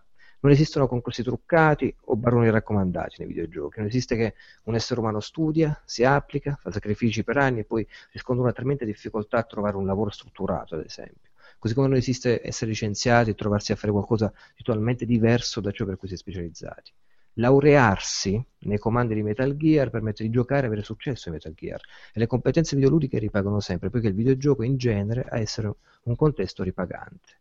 Inoltre il videogiocatore, seppur in ambito squisitamente virtuale, riceve la sensazione di avere un certo peso, sente che il videogioco esiste, che il suo agire è rispettato e considerato, e infine abbiamo convenuto che per certi versi si tratta di un sentimento abbastanza opposto a quello suscitato dall'effettiva risultanza sociale scaturita dai principi fondamentali sanciti quanto bellamente sorvolati dalla Costituzione italiana, dalla sovranità del popolo, dalla solidarietà economica e sociale della Repubblica verso i suoi cittadini, l'uguaglianza di fronte alla legge, il dovere di promuovere lo svolgimento delle attività che mirano al progresso materiale e spirituale della società. Insomma, la nostra Costituzione è paragonabile a una giungla scoppiata, se comparata alle regole garantite dal videogioco. Approvato questo, abbiamo discusso su quanto in Italia il precariato crei facili di indeterminatezza, sfiducia, credito autostima, generando in seno alle persone profondi sensi di colpa. E nell'attuale orientamento neoliberista, fra i contratti capestro che tengono per il collo, l'assenza di redditi garantiti e tutta la baracca andante, buttato nell'arena di un sistema così viziato, non è difficile in Italia passare da 100 a 0 nel giro di un attimo. Nei videogiochi invece il portafoglio della propria gamer tag composto da achievement, trofeo del proprio percorso videoludico, è identitario più o meno in tutto il pianeta, è trasportabile dappertutto. Farsi riconoscere qui in Italia l'equipollenza della propria laurea conseguita ad esempio in Francia è un casino, un'impresa burocratica da spararsi. Invece il curriculum videoludico non muore nell'azienda che l'ha sfruttata e può, può anche dare adito eh, nel tempo a premi, vedi Xbox Live Rewards e simile. Nei contratti di lavoro non c'è il ritorno dal game over. Far valere le proprie competenze in azienda può passare in sordina senza alcuna valorizzazione. La dimensione del lavoro può essere ripetitiva, noiosa, ricattata, incapace di variare molto nel tempo, che è esattamente il contrario di ciò che accade nei videogiochi. Come se non bastasse l'aumento di tasse obbligatorie in Italia corrisponde spesso e paradossalmente alla riduzione dei servizi, che sono elargiti male e molte volte incapaci di garantire al cittadino alcun miglioramento della qualità o allungamento apprezzabile di vita. In termini virtuali, invece, quando un videogiocatore paga volontariamente, mettiamo per un buon DLC, il discorso è l'esatto opposto. Cancello e io alla fine abbiamo parlato del fatto che terminate le scuole in Italia non si investe a dovere come fa il resto di buona parte d'Europa nell'orientamento al lavoro, negli stage formativi realmente professionalizzanti si viene gettati nel mercato molte volte a inseguire contratti capestro che beffeggiano le proprie competenze, trasformandoli in pretesti opportunistici aziendali per beneficiare di lavoro agevolato, intascare contributi a fondo perduto assoggettati a controlli inefficaci che alla fine non garantiscono assunzioni strutturate. Nei videogiochi tutto, a partire dal tutorial, risulta invece al servizio del giocatore. Viene fornita una spazialità d'azione che accoglie e promuove il desiderio di progredire, l'impianto stesso di game design è concepito e implementato tenendo conto di ciò che potrebbe fare o non vuole fare il giocatore e a ben vedere, proprio come farebbe un bravo counselor nell'intrattenimento videoludico, abile nel ficcarsi nella testa del giocatore cliente, un buon videogioco può far empatizzare e suggerire possibili soluzioni che possano gratificare il giocatore, donandogli fiducia e rinforzando la sua autostima videoludica. In definitiva, un buon videogioco introduce, crea contesti, spiega il senso e infine accompagna l'utente nella sua attività interattiva, ingenerandogli istanze di fiducia, dignità e partecipazione. Tutta robetta che un paese come l'Italia, secondo Costituzione, dovrebbe effettivamente garantire ogni suo cittadino. Sarà quindi solo un caso che si preferiscono i videogiochi che adolescenti e sempre più adulti amino discutere di un ambito in cui gli effetti delle loro azioni su schermo, al contrario dei nostri deficit politici, sociali e strutturali, hanno conseguenze positive tangibili, creando spazi di socializzazione gratificanti? In fondo, a ben vedere, mettere su due piatti della bilancia la farriginosa, compromessa dell'eteria politica sociale italiana con l'idealità di perfezione di servizio cristallina e meritocratica offerta al videogioco, davvero non c'è storia. E questo più o meno è stato il confronto con la counselor che era a secco di videogiochi. Era stato inteso fra noi che l'educazione al videogioco per gli adolescenti è questione esclusivamente genitoriale, che devono essere i genitori in primi a dover fungere da sindacati di regolamentazione del lavoro del videogioco, che tempi limiti di consumo dovrebbero essere sempre fissati da un'autorità capace di penetrare criticamente le attività videoludiche, cercando di non trasformare il videogioco in una babysitter, un'isola o uno spazio deresponsabilizzante nel quale ci si riposa dei doveri del controllo parentale. Non a caso, gli adolescenti seguiti dalla cancel avevano massimo 13 anni e se facevano comunella la facevano parlando di Call of Duty, quando il peggy dell'ultima fatica in Infinity War riporta chiaramente su copertina il numero 16. Ma questa, come sempre, è un'altra storia. Chi sono io? Una storia drammatica, mi viene da dire. Questa è una di quelle segmentali al termine delle quali non so cosa dire. Rimango così, eh, se- senza parole. rimani ammutolito dalla triste verità.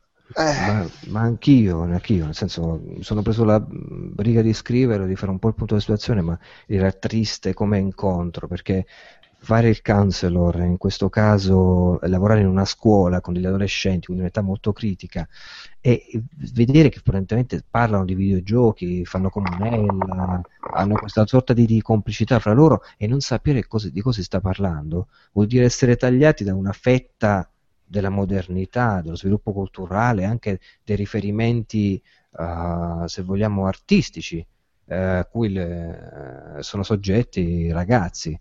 E quindi mi sembrava assurdo il fatto di dire non so cosa fare, li lascio parlare, sai, durante la lezione molte volte vedo che stanno fra di loro, ma è un, è un dopo scuola, ve ricordo, eh, quindi li lascio fare eh, e fine. Mi sembra molto molto, a, pa- a par- a pa- a parte poco professionale, perché se sei un counselor dovresti in qualche modo avere a 360 gradi una visione su tutto. non Però è anche- neanche facile alla fine, però. Beh, Sì, sì. Cioè, è però un, sì, ed è un mondo difficile da conoscere, soprattutto poi a livello a cui hai bisogno di conoscerlo forse per parlarne con eh, gli adolescenti appassionati. Cioè, un conto è conoscerlo, gioco un po' su Facebook, però Sì, ma sai, banale. almeno a fare la prova di dire ciao, di cosa parlate? No, che certo, videogioco sì. è? Invece questa qua è proprio del tipo, ma perché preferiscono i videogiochi? Rispetto a andare fuori, giocare a pallone o correre a petto nudo nell'aria primaverile, per dire. Si prendono i malanni così, invece stando a Esatto. casa no. Sì, sai cos'è? È che c'è il problema è la, la barriera mentale, nel senso che eh, io capisco se uno mi chiede cosa ci trovi, cosa ti danno, uno che non li conosce minimamente, mi chiede cosa ci trovi, cosa ci danno, nella stessa maniera in cui io posso chiederlo a qualcuno per una forma espressiva che, con- che io non conosco, non apprezzo, non whatever. Però se io chiedo a qualcuno, io non capisco, che ne so, l'opera lirica, non la capisco, non so cosa ci trovi, a me non dice niente, ma non è che penso che sia una merda, cioè non è che te lo chiedo, Sì, è- danno è- per scontato, ti chiedo cosa ci trovi perché è, secondo me è impossibile trovarci qualcosa, te lo chiedo perché io non la so apprezzare. e Invece, magari se- glielo chiedi ti fa notare qualcosa che non, non- non hai mai notato, dici, ah, però magari e la prossima volta se ti capitasse eh, puoi dire, ah, prima non avevo notato sta cosa e magari, cioè, ma- Sì, sì, No, sì, ma mancano i non mezzi- un cazzo. No, vabbè, è diverso l'approccio rispetto al dire ti chiedo cosa ci trovi in questo perché non è possibile fine. che qualcuno dotato di perché mi sembra folle che una persona dotata di intelligenza trovi qualcosa in questo. È- è- è- è- è- però, beh, sì, sono insomma, il solito Sì, ma poi si parla comunque di un ambito, un orientamento che dal videogioco si, par- si passa ad approfondire magari in futuro, parlo Eh, di no, questi certo. ragazzi, un ambito magari professionale, non soltanto legato al videogioco, ma sai, all'informatica in genere, a Sì, sì. web design e, e via cantando. Cioè, sono i lavori del futuro questi. tu che sei una counselor in qualche modo non ti interessi, non vedi neanche un futuro possibile per questi ragazzi quando si- un genitore si va a approcciare e parlare del proprio figlio e ti dice "Ah, gli piacciono soltanto i videogiochi. Parla un po' di, di questa competenza, parla, parla con loro, cerca di informarti. Cioè, noi siamo prove viventi che ci si può vivere con i videogiochi. Beh, Ma sì. magari tu, cioè... Eh, Ugo, io e Ugo, sì. Sì, io sono probabilmente che si può morire. e ti senti, aggiungerei. Comunque, eh, la cosa bella è che adesso non faccio il nome, però scoprirete presto, non posso anticipare. Ho registrato un podcast, c'è praticamente uno che sta nel mondo dei videogiochi, che ha introdotto il figlio, e questo è, e fa discutere, è molto interessante, non, non lo giudico, lo- semplicemente trovo interessante, ha introdotto il figlio al mondo della... mm, come si può dire, dello spettacolo a luci rosse nei net club in Grand Theft Auto 5 Guarda, ti faccio fare un giro virtuale, vedi come funziona. È entrato nel, nel, nel nightclub, ha, ha spiegato un po' le regole, visto che è un contesto tra l'altro molto normato, perché si paga, ottieni lo spettacolo, non puoi alzare le mani, cioè le regole da rispettare, eccetera. E ha introdotto così il figlio a questo tipo di realtà che corrisponde effettivamente a realtà, nel senso ci esistono i nightclub nel mondo, presumo, non lo so, Sì, può essere. Sì, sì. Sì, ah ok, mi confermate. E- Sì, confermo, confermo. e quindi c'è questa cosa strana perché il figlio poi è un figlio adolescente, parliamo di, presumo, 13 anni, Ah. 12-13 anni, quindi insomma non è un ragazzino. E, E però, poi gli ha fatto vedere, guarda, puoi anche sparargli. non so se puoi, sì, puoi, puoi, so- puoi fare una carneficina dentro un nightclub, giusto? non ne ho idea. Sì, sì. Sì, puoi farlo, ok, ok. Cioè, sì, va- vado a memoria, ma mi sembra di sì. Eh, niente, quindi questo è inter- interessante, magari può essere anche discorso di sviluppo, sai, la didattica parentale e genitoriale, quando si dice no, il genitore deve controllare, invece il genitore dice no, no, invece no, ti accompagno in grazia fatto, ma ti porto in un net club, ti faccio vedere le, le donne. Comunque stava lì a, con- cioè, stava lì a controllare, eh, gli dicevi infatti sì. cose esecrabili, ma comunque... È un controllare se vogliamo più sano, adesso al di là dell'esempio specifico, però Vabbè, è, è- è meglio controllare dicendo io controllo come tu entri in contatto con queste cose, piuttosto che io controllo il fatto che tu con queste cose non ci devi entrare in contatto e poi lui 5 minuti dopo esce e va. Eh no. Voglio Cioè, ovviamente non l'ha portato da una prostituta, insomma, indugiando con la camera sui dettagli. La, la tanto apprezzata visuale in prima persona. 40, 650 di quest'altro e se hai bisogno di riprenderti i soldi. eh, e, sai poi, e poi gli ha preso Oculus Rift. E... Esatto. Va bene, eh, grazie Luigi per questa Prego. riflessione. Mm, allora, chiudiamo con la gente ci scrivono perché abbiamo delle letterine, quindi sigla.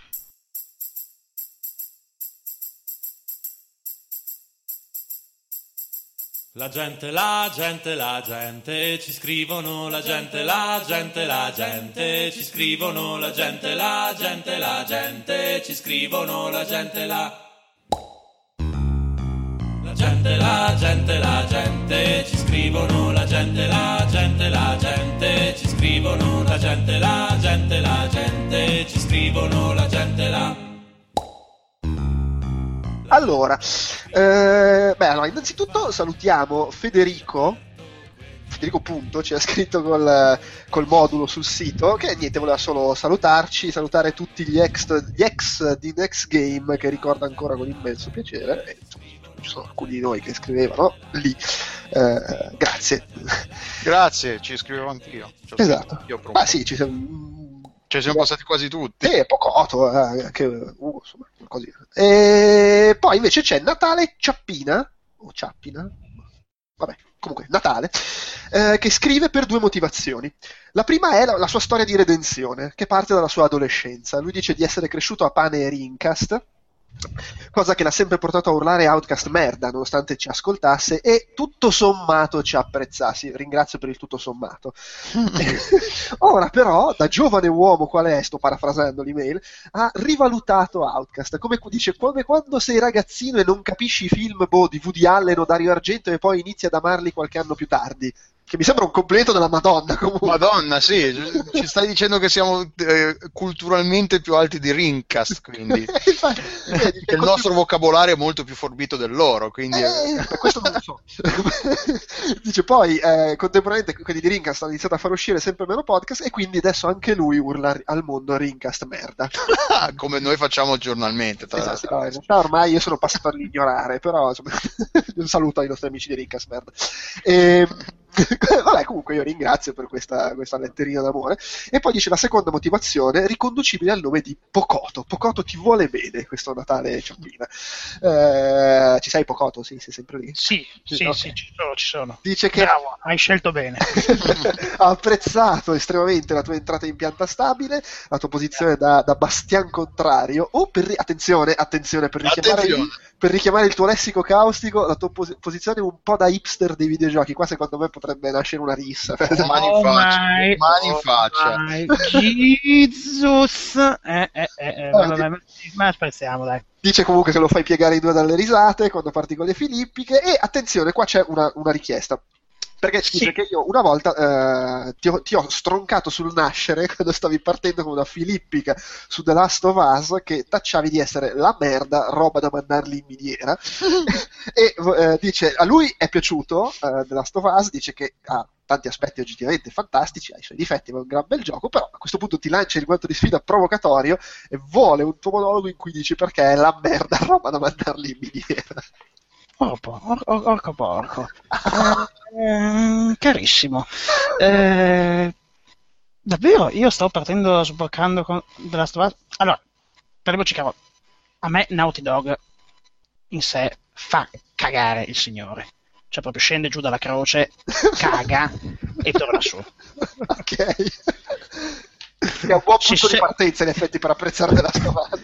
Se c'è una software house che odio al mondo, è Naughty Dog. Oh, Vabbè, ne odio tante. ha sostituito l'amiga del tuo cuore. così. No, quello è impossibile. Anzi, a, a tal proposito vorrei collegarmi al fatto che vedere Peter Molyneux che sguazza nel fango e nella merda mi riempie di gioia perché finalmente uno dopo l'altro tutti i capisaldi dell'epoca Amiga stanno finendo nel guano come è giusto che sia.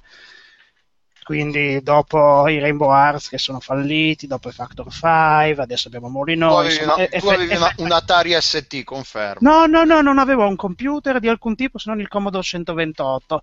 Eh, ho sempre pensato che con l'arrivo del Super Nintendo l'Amiga era inutile, è stato inutile e sarà sempre inutile. Eh, ricordatevi sempre che vi sparavate guano come Super Frog che nemmeno uno spastico avrebbe giocato. Focus. non avevate No, no, no, no, altro. Coso, Stiamo- comunque stiamo The perdendo il focus. Eh, The Last of Us. eh, di The Last of Us mh, credo che se mai lo recupererò, se mai, sottolineo se mai, caratteri cubitali, sarà credo a 5 euro e non di più. E sarà il prezzo per cui mi farà comunque schifo. Eh, I precedenti sono il fatto che Uncharted 2 e Uncharted 3 sono due giochi secondo me pietosi, uno peggio dell'altro. E considerati i precedenti, considerato il curriculum dello sviluppatore, non ultimo Disruptor, che trovo sia uno degli FPS più brutti, stupidi, incompetenti, asinini mai concepiti da gente umana, questa gente non merita che i meno denari possibili della mia vita. Di The Last of Us, eh, per mia sfortuna, mi sono ritrovato a leggere un eh, pezzo di Keza McDonald che era un pippone nauseabondo sul DLC, sulle relazioni lesbo-safiche delle due simpaticone. Francamente, mi è passata assolutamente la voglia di vedere il DLC, ma soprattutto la voglia di giocare a questa robaccia grossolana di una narrazione insignificante, di un polpettone che Dio se ne scampi liberi che mischia dentro horror di quinta scelta, scelte morali che non ci sono, una tizia che può passare in mezzo agli zombie tirando scorregge, trichettacche, bombe a mano e non succede niente, tu muovi un barbuto idiota, fai un passo, m- che so, un soffio di vento e hai 850 persone che ti scannano il culo. Perché è bello, perché è realistico. Eh, perché ogni volta che partono questi nove e mezzo dicendo ah, mamma mia, questa trama ridefinisce il concetto di videogioco è per un media un elevato punto, ma è, vuol dire che c'è una puttanata di mezzo. Parliamoci chiaro. E credo che questo sia il caso. E non lo so se mai lo proverò, ribadisco. Quando crollerà il prezzo, quando lo troverò al prezzo che dico io, quando lo troverò. Però ribadisco, visto i precedenti, visto che Uncharted secondo me è una commedia per niente brillante, eh, Nathan Drake è più o meno Indiana Jones di poverissimi, mm, circondato dalle meglio fighe, il, come tier person shooter è pietoso, i quick time event sono schifosi, il multiplayer sono arrivato tardi, non c'erano i server, ma comunque avrebbe fatto schifo visto che la base del gioco è quello. Mm, cosa dire? Se Naughty Dog fallisce domani io sono contento. ok. E Uncharted 4 farà sicuramente cagare. Va bene. No, comunque The Last of Us non è piaciuto particolarmente nemmeno a me. Oh, eh, beh, Per abbiamo, dire. abbiamo la recensione Vabbè, di Tabacchio. eh, che è, Però- è qua- è quando lo dicevo la- io, però. l'autore di quell'articolo che hai citato è un alias di Stefano Talarico comunque. eh. Chi chezza? E Stefano Talarico con le tette. È, è un alias di Stefano Ta- Talarico. eh. Comunque, caro Natale, ti ringrazio. Sappi che prima o poi ne riparleremo. Se mai dovesse capitare questa ciofeca fra le mani, e sarò ben lieto di demolirlo con cognizione di causa rispetto adesso, in cui lo demolite e Ma basta. guarda, adesso hai azzeccato praticamente tutto. Però sul fatto, sul fatto della Cioè, ti, storia del- mancano, ti mancano i dettagli, ma comunque. sul fatto, ti- del, ti del- sul fatto che lei passi tranquillamente in mezzo ai clicker senza su- che, che succeda niente, tu fai un Sì, passo sì. e sti scata addosso a finimondo è uno dei difetti No, grisacuti quello ogni e volta ribaditi. anch'io è una cosa che ogni volta ci- eh, ho smesso di giocarci perché mi, mi rompeva le palle. Però quando- ogni volta che sei lì, che sei, sei tesissimo e poi eh, ti capita che lei ti passi che si, stia, si sta riposizionando dopo un tuo movimento e lei sbatta contro uno zombie che è un attimo, eh, spezza completamente la sospensione Sì, la spiegazione che ti dicono tutti quanti è che non si poteva fare altrimenti. Ho capito, no, però... No, no, aspetta, si poteva fare altrimenti, bastava non fare il gioco. Era... Questa era la soluzione per tutto. Bastava fallire, bastava chiudere la serata. Oh, 30 anni di Naughty Dog, ma porca puttana, la gente che ha fatto Crash Bandicoot, ma di cosa vogliono parlare, porca di quella troia? No, a me due c'è gente che ci sono House che fallire piaciuti per molto meno, Treasure che rischia di chiudere baracca per molto meno, e sta gente del cazzo e della merda è ancora in attività, non se ne può più. Non è un paese meritocratico. Brand PlayStation è la classica sonarata, fatta e finita. Quando ti dicono gioco sonaro, ti dicono la peggiore accezione, ti dicono la puttanata che viene spansa all'infinito, che non ha nessun, nessuna cazzo di ciccia intorno all'osso e che solo hype, hype, hype, hype, hype. Poi arrivi in fondo e sotto l'hype non c'è niente. Citofonate The Order. Va bene, Eh, spero che la risposta sia stata soddisfacente. Poi vi vorrei salutare tale Enrico, Che è un, è un- è un genio. da- Eh, sempre dal forum sul sito. Lui ci scrive: Come devo fare a passare. anzi, sono fermo all'ultimo livello. È il. Al ultimo. E poi il messaggio è: Come devo fare a passare l'ultimo livello? Sono completamente fermo. Mi potete dire cosa devo fare? Grazie. E, l'ultimo livello di cosa? Eh, beh, è merav- Forse- è forse sto veramente- giocando ad Outcast. Sì, ma può essere. non, non saprei dare altra spiegazione. A chi- no, meno male non ci ha chiesto dov'è la, la fessura per inserire la monetina in Outcast o qualcosa del genere. Cioè, boh, non capisco, a meno che, cioè, non lo so, lui ha trovato questo, questo modulo e pensa che magari tu qualsiasi cosa hai bisogno scrivi lì e ti arriva una risposta. Cioè, Eh, era- Yahoo- già preso per Yahoo Answers. Eh, Ah, posso provare? Adesso scusa, adesso in tempo reale mi collego su Outcast, scusate, questo è un esperimento in diretta, non sto scherzando, mi sto collegando, eh, sentite come essere Yahoo Answer ancora meglio perché ti legge nel pensiero. Non c'è Allora, in- in- gioco è. devo andare su contatti, il mio nome è obbligatorio, quindi pe- Cosa stai facendo? Poco? la mail è abc, abc.com eh, non, soggetto, mi Eh, col microfono che salta perché scrivi sulla tastiera. È, è- è troppo emozionante. Esatto. No, no, ma perché te lo fai in automatico. Eh, scusate, adesso, ah sì, c'è, mi, mi ha scritto Zuffa, eh, che è il captcha, eh, Zuffa, invio, e il messaggio è stato inviato, quindi Eh, adesso... forse, forse non arriva su. Ah no, ecco qua. Allora, è arrivato. eh, Si scrive tale Pocoto? No, no, ci scrive Peppino Sakamoto. Spoglio qui in diretta come devo fare. Eh, ah, eh, eh, vedi che il sistema funziona. Va bene, dai. eh, Il sistema funziona. Rispondiamo all'ultimo, Nicola Gelmi, eh, che chiede... Allora, ha bisogno di un consiglio. Vuole una macchina per giocare, è indeciso tra una PS4, dice mi piacerebbe giocare alle giapponesate tipo Persona 5, Jojo, Yakuza, oppure un PC con Steam. PC, Eh, PC. in Master caso di Race. PC, una configurazione decente mi, mi dovrebbe costare per forza sugli 800 euro per non doverla cambiare domani? È un Eh, po'. non necessariamente, ma forse sì. Ma Eh, un po'. dice, lui era un PC gamer, si è convertito a Xbox 360 all'uscita perché era stufo di continuare a spendere i fantastini. Ma Allora, difatti, se- eh, secondo sì. me con queste premesse, se si prende una PS4, Eh, soprattutto se vuole giocare alle giapponesate. Attenzione sì. adesso, se vuole giocare alle giapponesate non v'è assolutamente scelta, però io adesso ah, vado nel mio sito della meraviglia, eh, la, mia, la mia bibbia del PCista pezzente che sono io, scusate arrivo, che è il magico Logical Increments, e ti dico amico Uligano, eh, mentre la pagina carica, perché sentirei la scrivente di Frenzy, mentre scelgo country, io eh, sono in Italia, allora, eh, mi dicono che per fare un PC in fascia superb, carissimo, 793 euro. Ah, Ah, vedi, vedi, sei nella fascia di prezzo. Per Superb ti posso dire che potrei avere una R9280X, che è sempre una signora schiena. allora, c'è da dire una cosa che però lui chiedeva, mi servono 800 euro, secondo me il tono era da preferirei non spendere 800 Ah, euro. preferiresti non spendere 800 euro? Beh, potresti anche spendere 668 nella mia configurazione, o persino 584 se ti accontenti di un very good, ma siccome tu non vuoi accontentarti di un very good perché dici che deve durarti più di un anno,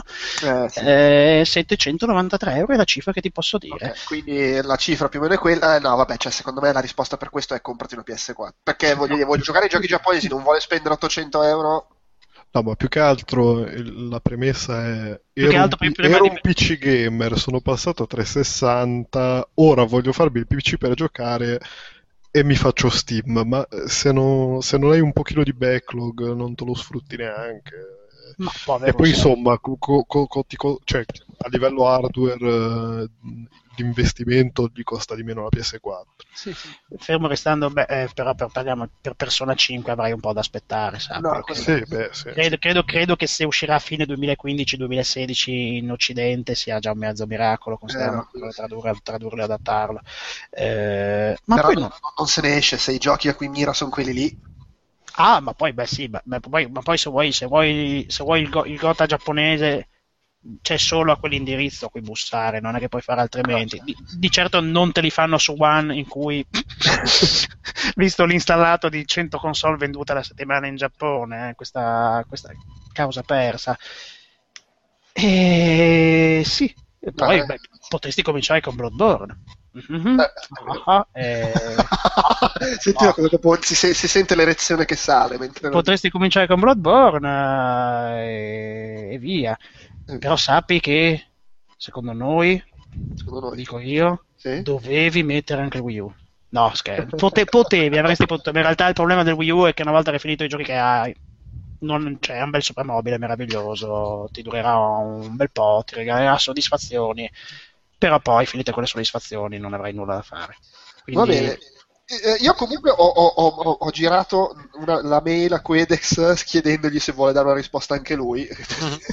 Vedremo se, se lo farà, se lo farà la metterò. magari. Quindi comprerà PlayStation 4 dopo la media di Quedex. Beh, sì, assolutamente. Sì, cioè, cioè, dirà "Ah!"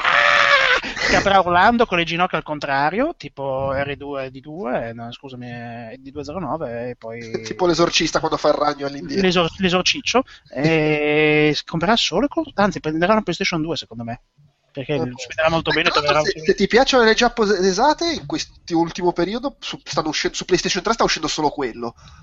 Le giapponesate, quelle però, quelle proprio a livello stai male, curati.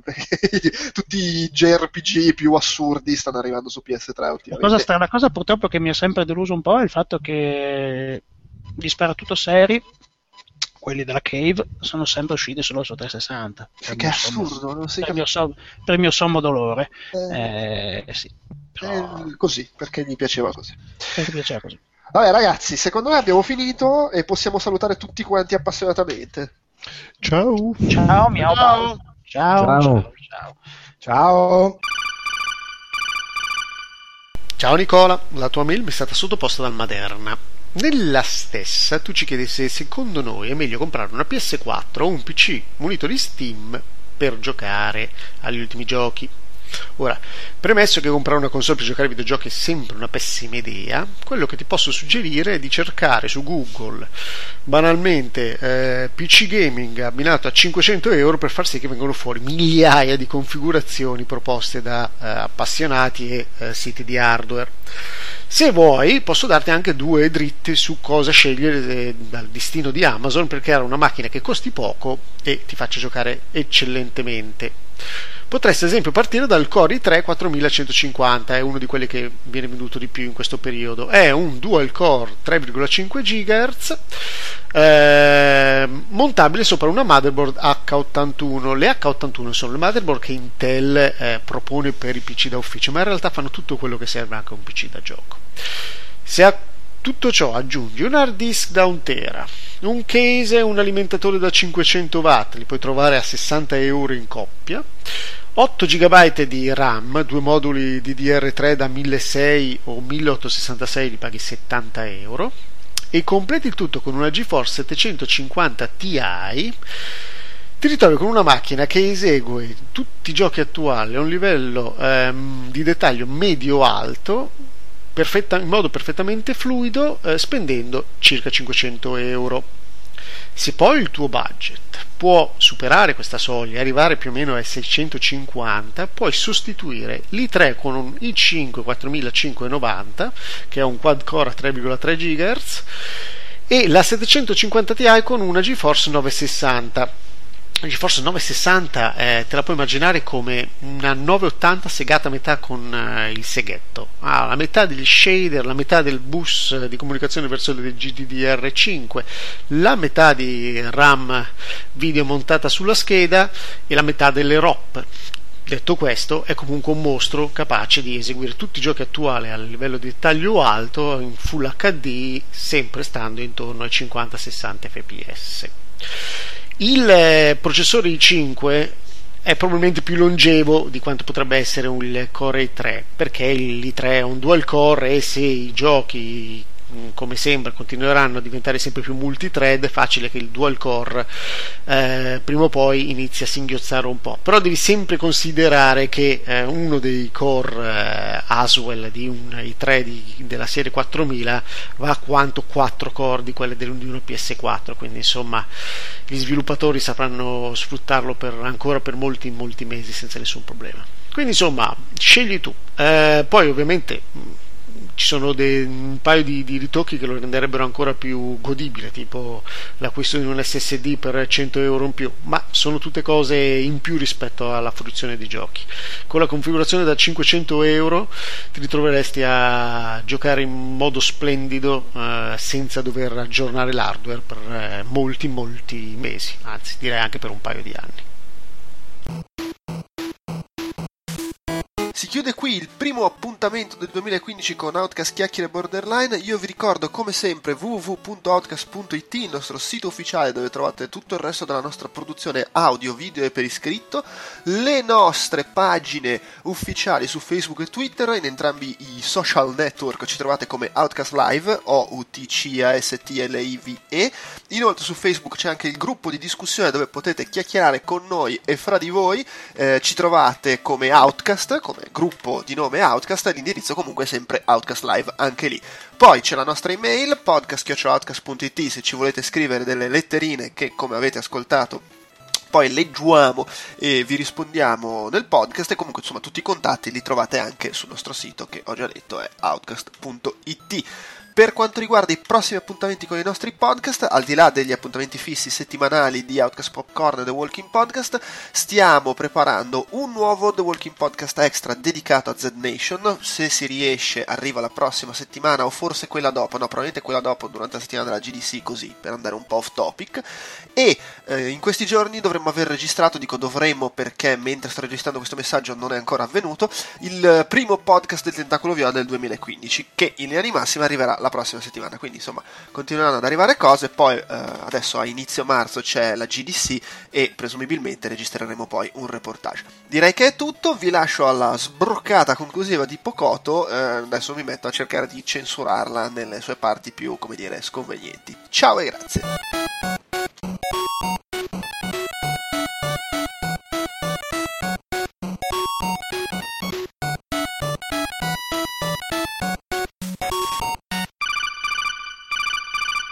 Va bella. Uh, beh, allora saluto chi ci eventualmente siamo ancora in diretta. ascoltando. Ci, Sì, siamo ancora- ci- ci siamo ancora spoglia- in ci diretta. spogliamo in diretta. Ci spogliamo in diretta. eh. Ah, cioè, tra l'altro siamo giusto in tempo a dire che eh, su- ci commenta su YouTube Mafioni Koku di nuovo che dice che apprezza la cattiveria di Pocoto su The Last of Us perché molti parlano di passi avanti nel media videoludico quando per me se fai una cosa così scriptata e priva di scelte personali cazzo devo cliccare perché non ci stava tutto il commento nella mail Eh, dov'è che è rimasto quando fai una cosa così scriptata e priva di scelte personali che possono influire col proseguo del gioco cavolo hai fatto fare un passo indietro al media videoludico siamo passati da sto facendo io la differenza grazie alla mia abilità e esperienza a posso giocare alla cazza, lo sviluppatore ha già deciso tutto per me. In quel gioco ci sono pezzi in cui in mezzo alla sparatoria basta che arrivi al prossimo checkpoint e la storia va avanti come se nulla fosse. Oh, Sono d'accordo. Cioè, non avrei saputo dirlo meglio. Cioè, Ma infatti io stavo pensando se magari se per, per la storia o mi guardo i, i video, la, la collezione di video su YouTube eh, delle cutscene o lo gioco a easy perché il gameplay è di, è di una rottura, rompe i coglioni in una maniera talmente assurda che no. Va bene, abbiamo questo segmentino aggiuntivo di No, The Last of Naughty, Us. Naughty Dog è bello se non è litigarello. Eh, ri- ribadisco, l'invito a morire a Naughty Dog spero che lo accolgano presto e che la terra, la terra gli sia lieve immediatamente. Vabbè, un, saluto a tutti quelli che lavorano in Naughty Dog, che non sono neanche pochi. No, Eh, ma a loro auguro di ritrovare simpatica collocazione in altri posti. Ma no, ma, che- ma perché? Auguriamo di morire anche a loro. Ma no, ma io non ce l'ho con le maestranze. A me basta che sparisca la software house, poi il resto. beh, poi il resto comunque ci pensano a sperare da solo. Vorrei ricordare che parte di Naughty Dog è confluita nei pagliacci di Sonic Boom e dopo Sonic Boom non è rimasto nulla di quei simpatici pagliacci, Big Red Button. erano i cugini scemi? Erano i cugini ancora più scemi, eh, perché i cugini scemi sono già dentro Naughty Dog. Il peramele, ma che cazzo è un peramele? Ma lasciamolo finire, ste pubblicità sonarissime che tiravano fuori, ma cos'è un peramele? Ma spiegamelo! Un marsupiale anale? C'è un platform che finiva col corridoio. Ma no, ma tutte queste robe, tutti questi platformacci dell'epoca PlayStation, mamma mia, pandemonium, roba da vomitare l'anima al signore che girava tutto su se stesso. Ma cosa serve? Ma per cortesia, non si può, non si deve. Croc, c'era gente che paragonava Croc a Mario, a Mario 64, ma roba da staccargli le unghie dai piedi e buttarli. Jax, Jax, quello era il peggio del peggio. L'ho comprato anche, era una cragna senza precedenti, era me- peggio della merda, una roba atroce. Jax doveva già crepare ai tempi del 3DO quando era in grafica bidimensionale, con lui doveva crepare con Spot, dovevano crepare tutti quei sottoplatform che non hanno mai dato nulla. Mica e Mac Global Gladiators, mamma mia, alta roba dei veri, alto Basta, basta, Basta, No, ciao, buonanotte. Ciao, Ti ho rovinato Ciao, i controlli, ciao. ecco.